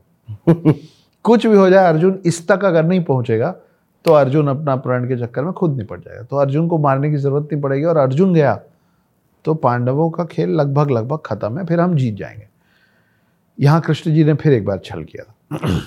तो पूरे दिन अर्जुन कोशिश करते रह गए लेकिन उस तक पहुँच नहीं पाए। और अचानक से सूर्यास्त हो गया। और वो लोग बिल्कुल सब तोड़ ताड़ के अपना चक्रव्यूह तोड़ के उसको बचाना छोड़ के सब पार्टी करने लगे कि अब तो अर्जुन और अर्जुन अर्जुन रेडी हो गया कि अब मेरे को अपना आत्मदाह करना और फिर सूर्य फिर से आया। तो उस बीच में हुआ ये था कि अर्जुन अपना सब अस्त्र शस्त्र रख के रथ से उतरे अपना आत्मदाह कर रहे। और कृष्ण बोले कि हे अर्जुन हो तो तुम योद्धा ही तो तुम ऐसे अस्त्र मत डालो। अपने हाथ में धनुष तीर लेके भले आत्मदाह करना है तो कर लो। तो उनकी बात रखते हुए वो धनुष और तीर ले, पहले जो छोड़ के उतर रहा था, वो धनुष तीर लेके उतरा। और फिर कृष्ण ने ऐसे इशारा किया तो वो बादलों को सामने लाके सूर्य को ढक दिया गया था कुछ मिनटों पहले। और उनको लगा कि सूर्यास्त हो गया है। और जैसे ही वो नीचे उतरा और उधर का पूरा जो स्ट्रक्चर था, जो पूरा सेटअप था, वो जब टूटा और ये एकदम सामने आए तो कृष्ण ने ऐसे करके बादल हटाया और सूर्य सूर्यास्त नहीं हुआ था। और जो इसीलिए अर्जुन को बोला गया था कि तीर धनुष लेके उतर भाई अभी मौका दूँगा देखो चलाने इंटरेस्टिंग है उसके बाद। अज्ञातवास हो जाता है उसके बाद फिर जो आपने कहा कि पाँच गाँव मांगे जाते हैं। जी। ठीक है वो भी नहीं मिलते। नहीं ठीक मिलते। है। तो फिर ये होता है कि अब तो युद्ध हो होके ही रहेगा। ठीक है? इसमें भी एक इंटरेस्टिंग स्टोरी आती है कि गांधारी क्योंकि आँखें बंद करके रहती थी। जी। ठीक है? और आप ही बताइए आप ज़्यादा अच्छा सुनाएँगे। यहाँ भी कृष्ण जी ने फिर हाँ, खेल कर दिया था। तो गांधारी जब गांधार से ब्याह करके हम्म, धृतराज जो कि अंधे थे उनकी पत्नी बनी तो उन्होंने भी एक प्रण लिया। उन्होंने बोला कि जब मेरे पति ये दुनिया नहीं देख सकते तो आज के बाद मैं भी दुनिया नहीं देखूँगी। और उन्होंने अपने आँखों पे एक पट्टी बाँध दी थी। आप कभी करके देखिएगा आप अगर 10-15 मिनट मैं नींद से सोने की बात नहीं कर रहा हूँ 10-15 मिनट अगर आप आँख बंद रखें खास करके खुले आसमान के नीचे और जब आप 10-15 मिनट बाद खोलेंगे ना तो आपको एक, एक अलग सा सी अनुभूति होती है कुछ सेकंड्स के लिए। सबके साथ होती है। अब वो सोचिए इतने साल से वो आँख नहीं खोली थी। तो लेकिन वो सुन तो रही थी कि कैसे उसके बच्चे मरते जा रहे हैं मरते जा रहे हैं मरते जा रहे हैं। तो वो एक दिन दुर्योधन को बुलाई और दुर्योधन को बोली कि मैं इतने साल से जो आँख नहीं खोली हूँ, मेरे आँख पे बहुत तेज है। और मेरे आँख से एक, में इतना तेज है कि वो मैं आँख खोल के जिस चीज़ को पहली बार देखूँगी ना, वो वज्र का हो जाएगा। वज्र जितना कठोर हो जाएगा, पत्थर जैसा हो जाएगा। तो हे दुर्योधन, तुम जाओ और नग्न अवस्था पे, बिना कुछ पहने, मेरे सामने आके खड़े हो जाना। और मैं आँख खोल के तुमको देखूँगे तुम्हारा पूरा शरीर इतना स्ट्रांग हो जाएगा कि जो तुम्हारा अभी भीम के साथ जो गदा युद्ध होने वाला है, उसमें तुमको गधे से कोई गदा से कोई फ़र्क ही नहीं पड़ेगा। और तुम्हारा जीतना तय हो जाएगा। दुर्योधन बोला, ठीक है। ये बात कृष्ण को पता चल गई। दुर्योधन पास में अपने उसमें गए और रात को अकेले नग्न अवस्था पे जा रहे थे, गांधारी के कक्ष में। कृष्ण आ गए रास्ते में। अपने ही तरीके से कि इतने बड़े हो गए तुम, छी छी छी छी। कौन मतलब इतना बड़ा होने का कौन अपनी माता के सामने ऐसे जाता है? तो दुर्योधन जो है, वो शर्म शर्म में उसने यहाँ पे एक वस्त्र लपेट लिया और जाके जाके तो गांधारी पूछी कि, पक्का? कुछ नहीं पहने हो तुम? तो वो शर्म से बोल दिया, नहीं पहना हूँ। गांधारी ने आँख खोला और पूरा देखा पूरा शरीर उसका इतना कठोर हो गया लेकिन जितनी जगह को वो शर्म में लपेट लिया था हम्म, वो रह गया कमज़ोर। उसमें उसके जांग थे। तो जब अगले दिन युद्ध शुरू हुआ अब वो भीम मारे पड़ा है उसके पूरे शरीर में ना सर में लग रहा है ना ना जबड़ा टूट रहा है ना छाती में कुछ हो रहा है। कहीं चोट नहीं लग रही आराम से खड़ा हंस रहा है। तो फिर कृष्ण ने उसको इशारा किए कि जांग पे मारो। तो फिर जांग पे मारे जांग फटा।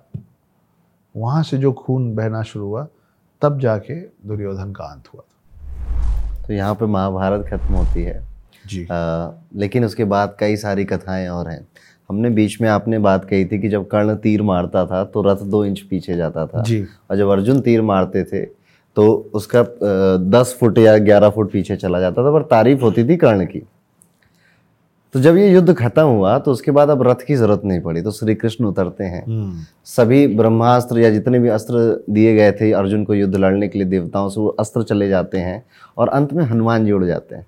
और जैसे वो उड़ते हैं वो पूरा रथ धाराशाही राख राख हो जाता है ठीक है?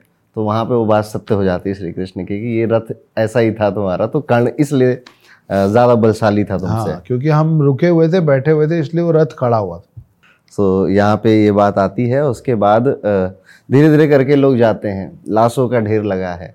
लाशें साफ़ हो रही हैं सारे भाई बंधु मर गए हैं। और उसके बाद राज्याभिषेक होता है खाली हल- हस्तिनापुर में। जी। और राजा बनते हैं। छत्तीस साल के लिए पांडव राज करते हैं। छत्तीस साल के बाद कई सारी ऐसी घटनाएँ होने लग जाती हैं जिस वजह से पांडवों को लगता है कि अब हमारा भी बैकुंठ जाने का या स्वर्ग जाने का समय आ गया है। बलराम जो होते हैं वो समाधि ले लेते हैं।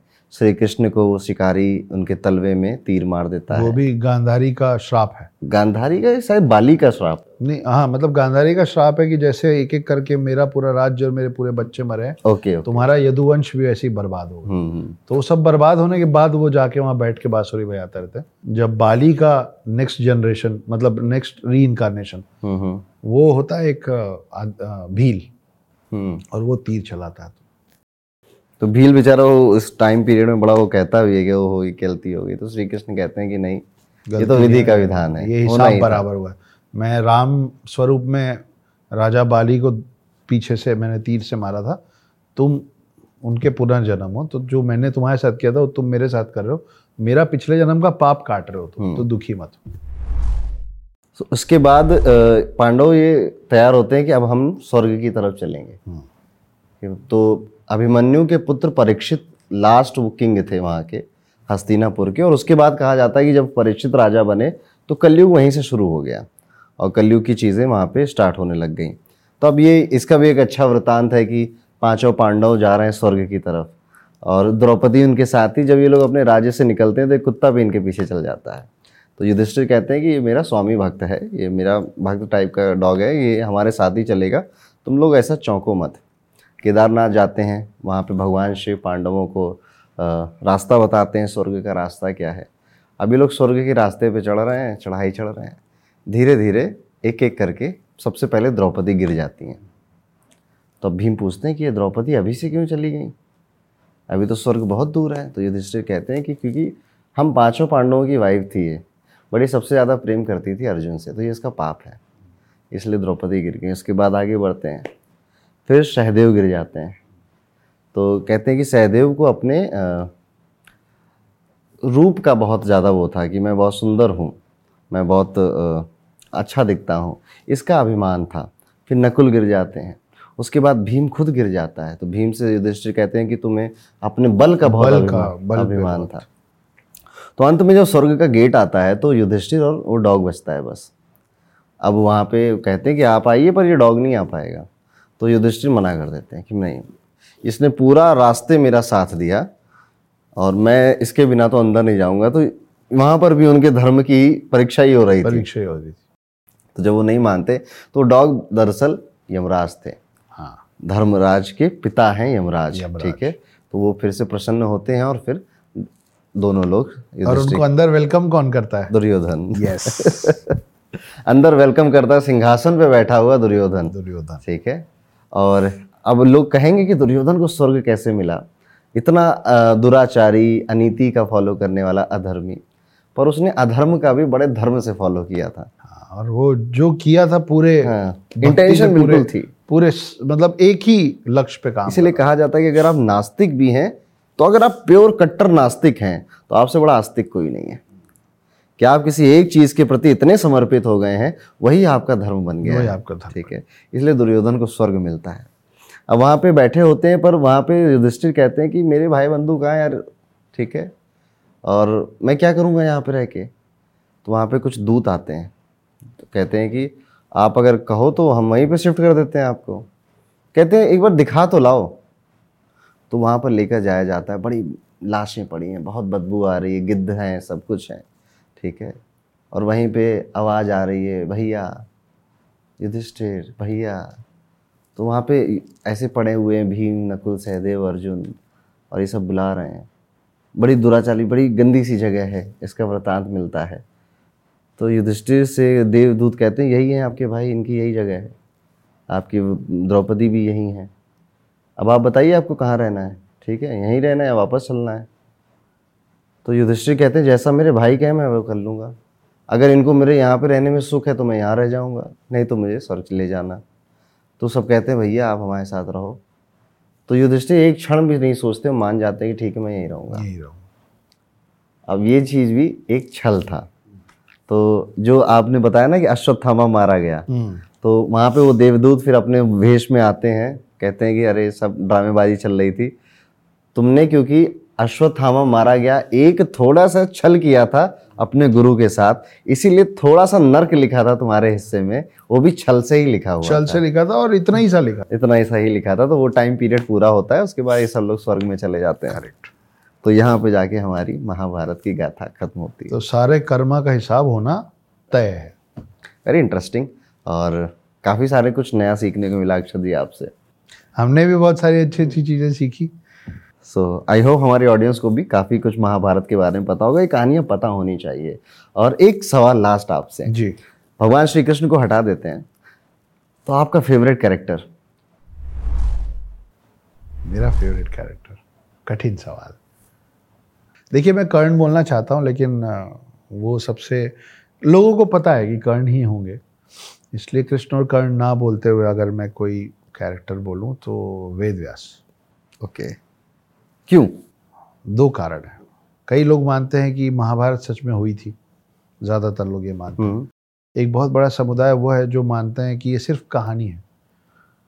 ये हुआ या ये कहानी है? दोनों में वेद व्यास वेद व्यास ही क्योंकि अगर वो देख के लिखे हैं तो भी उसके रचनाकार वेद व्यासी ही और अगर वो सोच के लिखे हैं तो भी उसके रचनाकार वेद व्यासी हैं। तो ये समुदाय जो मानता है कि हुआ और वो समुदाय जो मानता है कि नहीं हुआ है वो दोनों समुदाय में से कोई भी वेद व्यास के होने और नहीं होने पे प्रश्न चिन्ह नहीं लगा सकता। तो अगर ये कल्पना मात्र है तो गजब की कल्पना है। और वेद व्यास ने अगर ये सब कुछ देखा है तो गजब का देखा है। क्या बात। है इसके बाद भी स्टोरी कंटिन्यू होती वेद व्यास श्री गणेश की स्टोरी जी। ये तो हमारे ऑडियंस मुझे लगता है जानती होगी। जानती होगी नहीं तो अगली बार समझा अगली बार समझाएँगे। अच्छा मेरा भी एक सवाल है। मेरा ये सवाल है कि मुझे आपकी टीम के किसी सदस्य ने बताया कि आप एक किताब पे काम कर रहे हैं। जी हाँ मैं अंक ज्योतिष क्योंकि मेरा एक फोटे रहा है और मैंने कहीं ना कहीं अपने ज्योतिष के करियर की शुरुआत अंक ज्योतिष से की है। और अंक ज्योतिष एक ऐसा सब्जेक्ट है जो सीखना आसान है। हम्म, हम एक महीने दो महीने में उसको सीख सकते हैं। और लेकिन उसका जो रिज़ल्ट लाइफ में है वो असीमित है। हम्म, चीज़ें किस तरह से रिलेट करती है जिस तरह महाभारत की कहानियाँ लिंक हैं उस तरह से नंबर्स आपकी लाइफ से कैसे लिंक्ड हैं। इस पे मैंने एक किताब लिखी है जिसमें जितना ज्ञान मुझको सालों साल लोगों से बातें करके आया है पुस्तकें पढ़कर आया है अपने आचार्यों से आया है वो सब मैंने उसमें लिखने की कोशिश करी है वो भी सिंपल इजी लैंग्वेज में। तो अगर मैं वो किताब लूँगा और मैं मैं उसको पढूं और बहुत गहनता से ध्यान से पढूं तो मैं अभी से मेरे मैं क्या सीख जाऊँगा जो मुझे मैं मतलब कोई भी शख्स। सबसे पहले तो उस किताब की शुरुआत ही होती है कि आप आपको जानो ठीक है? हमें लगता है कि हम अपने आप को जानते हैं पर असल में ये कहा आप अपने आप से बहुत दूर होते हैं ठीक है? सो so, सबसे पहले उसकी शुरुआत होती है कि आपका बेसिक करेक्टर क्या है? आपका एडवांस कैरेक्टर और डीप में आप कैसा सोचते नहीं हैं? मेरा बेसिक कैरेक्टर मेरा एडवांस कैरेक्टर और डीप में मैं कैसे सोचता हूँ? और ये किसके आधार पे? ये आपकी डेट ऑफ़ बर्थ के आधार पे। अच्छा नंबर्स क्या नंबर्स क्या ये पूरी बुक नंबर्स पे ही है ठीक है? कि हाउ नंबर्स फॉलो यू और किस तरह से आपकी लाइफ में इम्पैक्ट करते हैं। उसके बाद डेस्टनी नंबर्स से ही आपकी डेस्टनी पता चलेगी ओके कि, कि आपको किस तरफ़ जाना है। वो आपके करियर में बिज़नेस में भी आपकी हेल्प कर सकता है। उसके बाद रिलेशनशिप कि हम लोगों की कुछ ही लोगों के साथ ट्यूनिंग सेट होती है। ठीक है? नंबर वन की नंबर टू के साथ ट्यूनिंग सेट होती है। इस तरह से नंबर फोर की दूसरे नंबर फोर के साथ ट्यूनिंग सेट होती है। तो मतलब जो एक दोस्ती वाली चीज़ है ना वो कुछ ही लोगों के साथ होती है और एक जो प्यार वाली चीज़ है वो भी कुछ ही नंबर्स के साथ होती है। तो ये भी एक दिलचस्प टॉपिक है जो कि उस बुक में अच्छे से बताया गया है। तो ये किताब मतलब कोई एक स्पेसिफिक तरीके के लोगों के लिए कि आपका कोई भी डेट ऑफ़ बर्थ है आपके बारे में मिल जाएगा? कोई भी डेट ऑफ़ बर्थ है एक्स तो कितनी मोटी किताब है ये? ये ज़्यादा नहीं एक सौ अस्सी या दो सौ पेज की होगी ठीक तो है। 200 पन्ने की किताब में आप कह रहे हैं कि अगर मेरा कोई भी डेट ऑफ़ बर्थ है शुरुआती कुछ पन्नों में मेरे को ये मिल जाएगा कि मैं कौन हूँ हम्म। और आगे मेरे को ये मिल जाएगा कि मेरे साथ कौन कैसा होगा और मैं किसके साथ ये तो सिर्फ़ ट्वेंटी परसेंट है ठीक है। इसके आगे आप अपना फ्यूचर प्रोडिक्शन भी सीखेंगे। चैलेंजेस लाइफ में क्या आएँगे वो भी आप सीखेंगे। आप अपने नाम के बारे में सीखेंगे कि आपका नाम अक्षत गुप्ता जो है इसका क्या इम्पैक्ट हो रहा है आपकी लाइफ में? क्योंकि अंक ज्योतिष में ना नौ नंबरों का खेल है। आपकी डेट ऑफ़ बर्थ में भी यही नौ नंबर इधर उधर मिलेंगे आपको ठीक है? तो इन्हीं नौ नंबरों के ऊपर ये किताब है और बहुत सारे मल्टीपल जो कॉम्बिनेशंस हैं जिसपे कई बार मैंने यूट्यूब पे वीडियो बनाए और बहुत सारे तो राज छुपा के रखे हैं वो भी इस बुक में मैंने लिखे हैं। इसलिए इसका नाम है डिकोडेड न्यूमरोलॉजी और ये है 200 पन्ने की। दो सौ ढाई सौ पन्ने की होगी इससे ज़्यादा नहीं। मतलब 250 के ऊपर नहीं जा रहा? ना ना। मतलब हर कोई आराम से पढ़ लेगा ऐसा नहीं पोथी पत्रा नहीं अरे नहीं नहीं। पोथी पत्रा बनाएँगे तो आज की जनरेशन नहीं पढ़ने वाली। ठीक है? तो बहुत सोच समझ के और अनुभव से लिखी है। एक और सवाल। है हम्म। मैं आपके आने के पहले जितनी देर यहाँ था ना मैं आपकी टीम वालों से बहुत कुछ आपके बारे में पता कर रहा था। मुझे पता चला आप किसी ऐप पे भी काम कर रहे हैं। जी हाँ। क्या है वो? इस ये बार मैं क्या खेल कर रहे हैं मतलब आज तक मैंने जितना काम किया ना अक्षर जी, जी। ये एक ऐसा काम है जो मेरे दिल के सबसे ज़्यादा करीब है। और क्या है वो? और क्योंकि बहुत सारे कामों में मेरी टीम ने कुछ किया कुछ मैंने किया किसी और का आइडिया था। पर ये जो चीज़ है इसका नाम है the fortune report. The fortune report? The fortune report one of its kind. आज तक कभी किसी ने ऐसा कुछ नहीं देखा होगा ज्योतिष की दुनिया में अंक ज्योतिष की दुनिया में। और क्योंकि मैंने इसमें एक नहीं दो साल अपने जीवन के पूरे पूरे लगाए हैं और बड़ी तसल्ली से काम किया है। और इसमें अ, मैं क्योंकि टेक्नोलॉजी नहीं जानता तो मैंने टेक्नोलॉजी जो लोग जानते हैं आई आई टी उनके साथ बैठ कर काम किया है। रात रात भर मैं आपको बता रहा था ना कल 12 बजे से 4 बजे तक मैंने अच्छा आप यही कर रहे यही कर रहा था मैं ठीक है? और बड़ी शिद्दत से इसको मतलब ये दी? करीब- fortune report the fortune report जी। तो जैसे पुस्तक है ना जो हमारी बुक है वो बुक एक लर्नर के लिए है। ठीक है। जो सीखना चाहता है पर हर कोई शायद ना सीखना चाहे दिलचस्पी ना हो उसकी निमोलॉजी में। ये फॉर्चून रिपोर्ट इंडिविजुअल के लिए है। ओके कि अगर आपको पुस्तक से नहीं पढ़ना गणित नहीं लगाना तो यू हैव दिस रिपोर्ट ये रिपोर्ट होगी आपकी 140 पेज की। ये ऐप है ना? हाँ ऐप है उस ऐप से रिपोर्ट बनती है। अच्छा ओके ठीक है? सो 140 पेज की होगी जिसमें आपकी से जैसे अक्षत गुप्ता की रिपोर्ट है ये हम्म, उसमें सिर्फ़ अक्षत गुप्ता के बारे में सब कुछ मिलेगा। फ्यूचर भी प्रिडिक्शन करने की कोशिश की गई है थ्रू द कैलकुलेशंस और बाकी सारी चीज़ें जितना आप सोच सकते हो हेल्थ करियर रिलेशनशिप आपके एम्बिशंस क्या होंगे आपकी इवन चाहत क्या है अक्षत जी। कई बार हम सोचते हैं ना कि डिज़ायर हमारे हैं कि मैं ऐसा बन जाऊँ मैं वैसा बन जाऊँ। असल में ये डिज़ायर भी आपके नहीं होते ये डेस्टनी आपके अंदर वो डिज़ायर डालती है। और डेस्टनी जुड़ी हुई है डेट ऑफ़ बर्थ से। यस तो क्या जो उस ऐप में अगर डेट ऑफ़ बर्थ डाला जाएगा? डेट ऑफ़ बर्थ नाम अगर आप डालते हैं उसके बाद वो सारा काम वो हमारा वो हमारा 140 पन्ने का रिपोर्ट रिपोर्ट देगा। अक्षर गुप्ता का fortune report correct fortune report of Akshat Gupta. Okay और उसमें ये सिर्फ़ यही नहीं है कि वो कोई एक रिपोर्ट है उसमें कई सारे वीडियोस भी डाले हैं हमने। ओके ठीक है जो कि आपको जैसे किसी को कुछ नहीं समझ में आ रहा है। तो हम वो वीडियो भी देख सकता है उसमें। और बहुत सारी चीज़ें नेम भी है सब कुछ है। मतलब अंक ज्योतिष का वास्तु का जितनी चीज़ें इवन वास्तु भी हमने उसमें डालने की कोशिश की है। फेंगशुई भी उसमें डालने की कोशिश की है। ये प्रोजेक्ट दिल के बड़ा करीब है। बहुत सालों से ये है तो हम कुछ ही महीनों में इसको लॉन्च करेंगे। कुछ ही महीनों में ये सबके लिए सबके लिए अवेलेबल हो जाएगा। जी हाँ अभी इसमें लास्ट का डिज़ाइनिंग का काम चल रहा है कि सुंदर भी तो दिखे ठीक है? क्योंकि अट्रैक्टिव बनना भी ज़रूरी है इसके लिए और मेकअप भी तो करना पड़ेगा मेकअप भी करना पड़ता है। सो द फॉर्चून रिपोर्ट का तो नाम भी बहुत मस्त रखा है मैं आपको भेजूँगा ज़रूर भेजूँगा जिस दिन ये रेडी होगी। तो पूरी तरह से ये हार्ड कॉपी सॉफ्ट कॉपी दोनों में अवेलेबल कराएँगे इसको हम।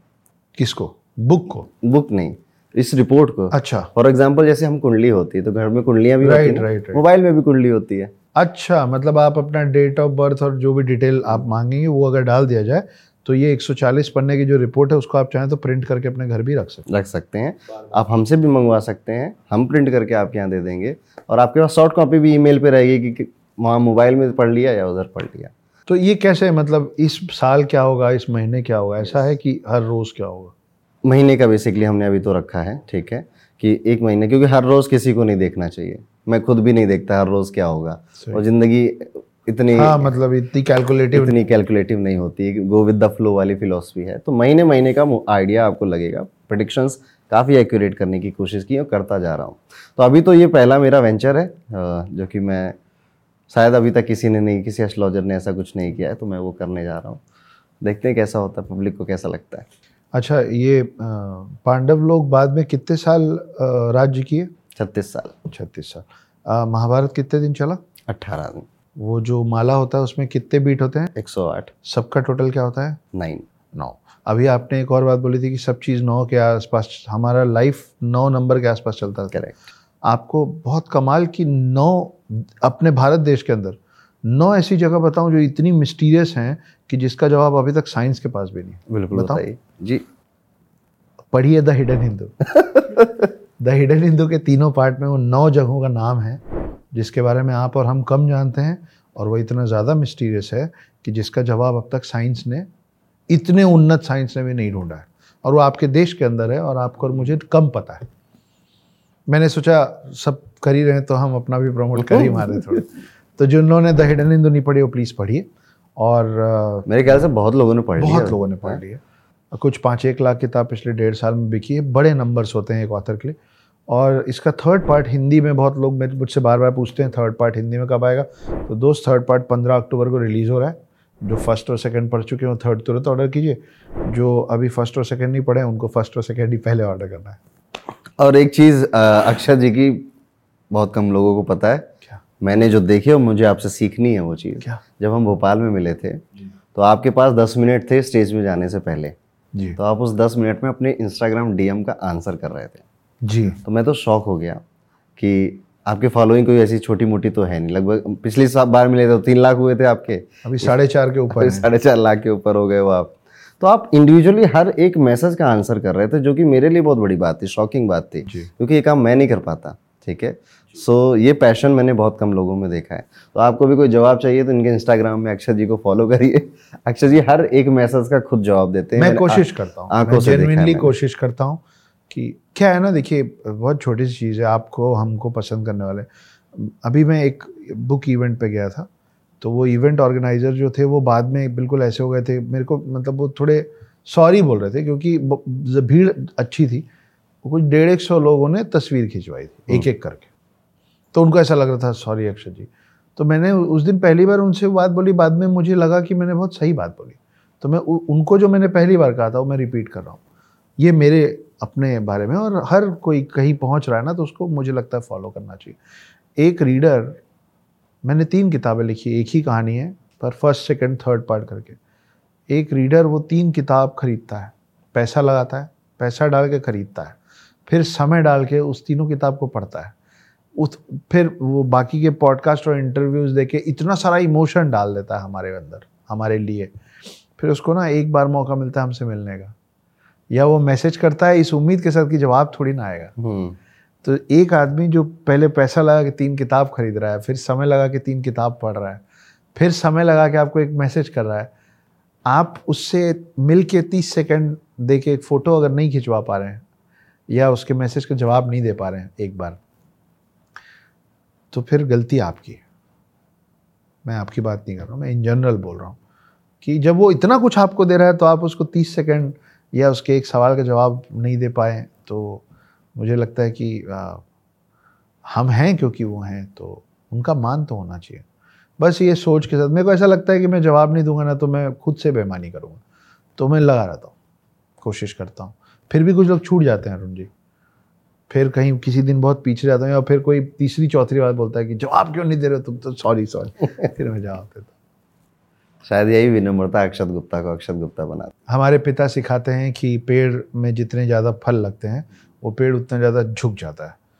तो कुदरत ने हर जीवित चीज़ को ऐसे ही बनाया है कि आप जितने ऊँचे हों और आप में जितनी ज़्यादा देने की क्षमता हो आपको उतना ज़्यादा विनम्र होना ही पड़ेगा। क्योंकि अकड़ता तो शरीर मरने के बाद है। अपन तो भी ज़िंदा है। चलिए थैंक यू सो मच अक्षर जी एक बार फिर से यहाँ पे आने के लिए। फिर से मिलेंगे। फिर बहुत मज़ा आया अरुण जी।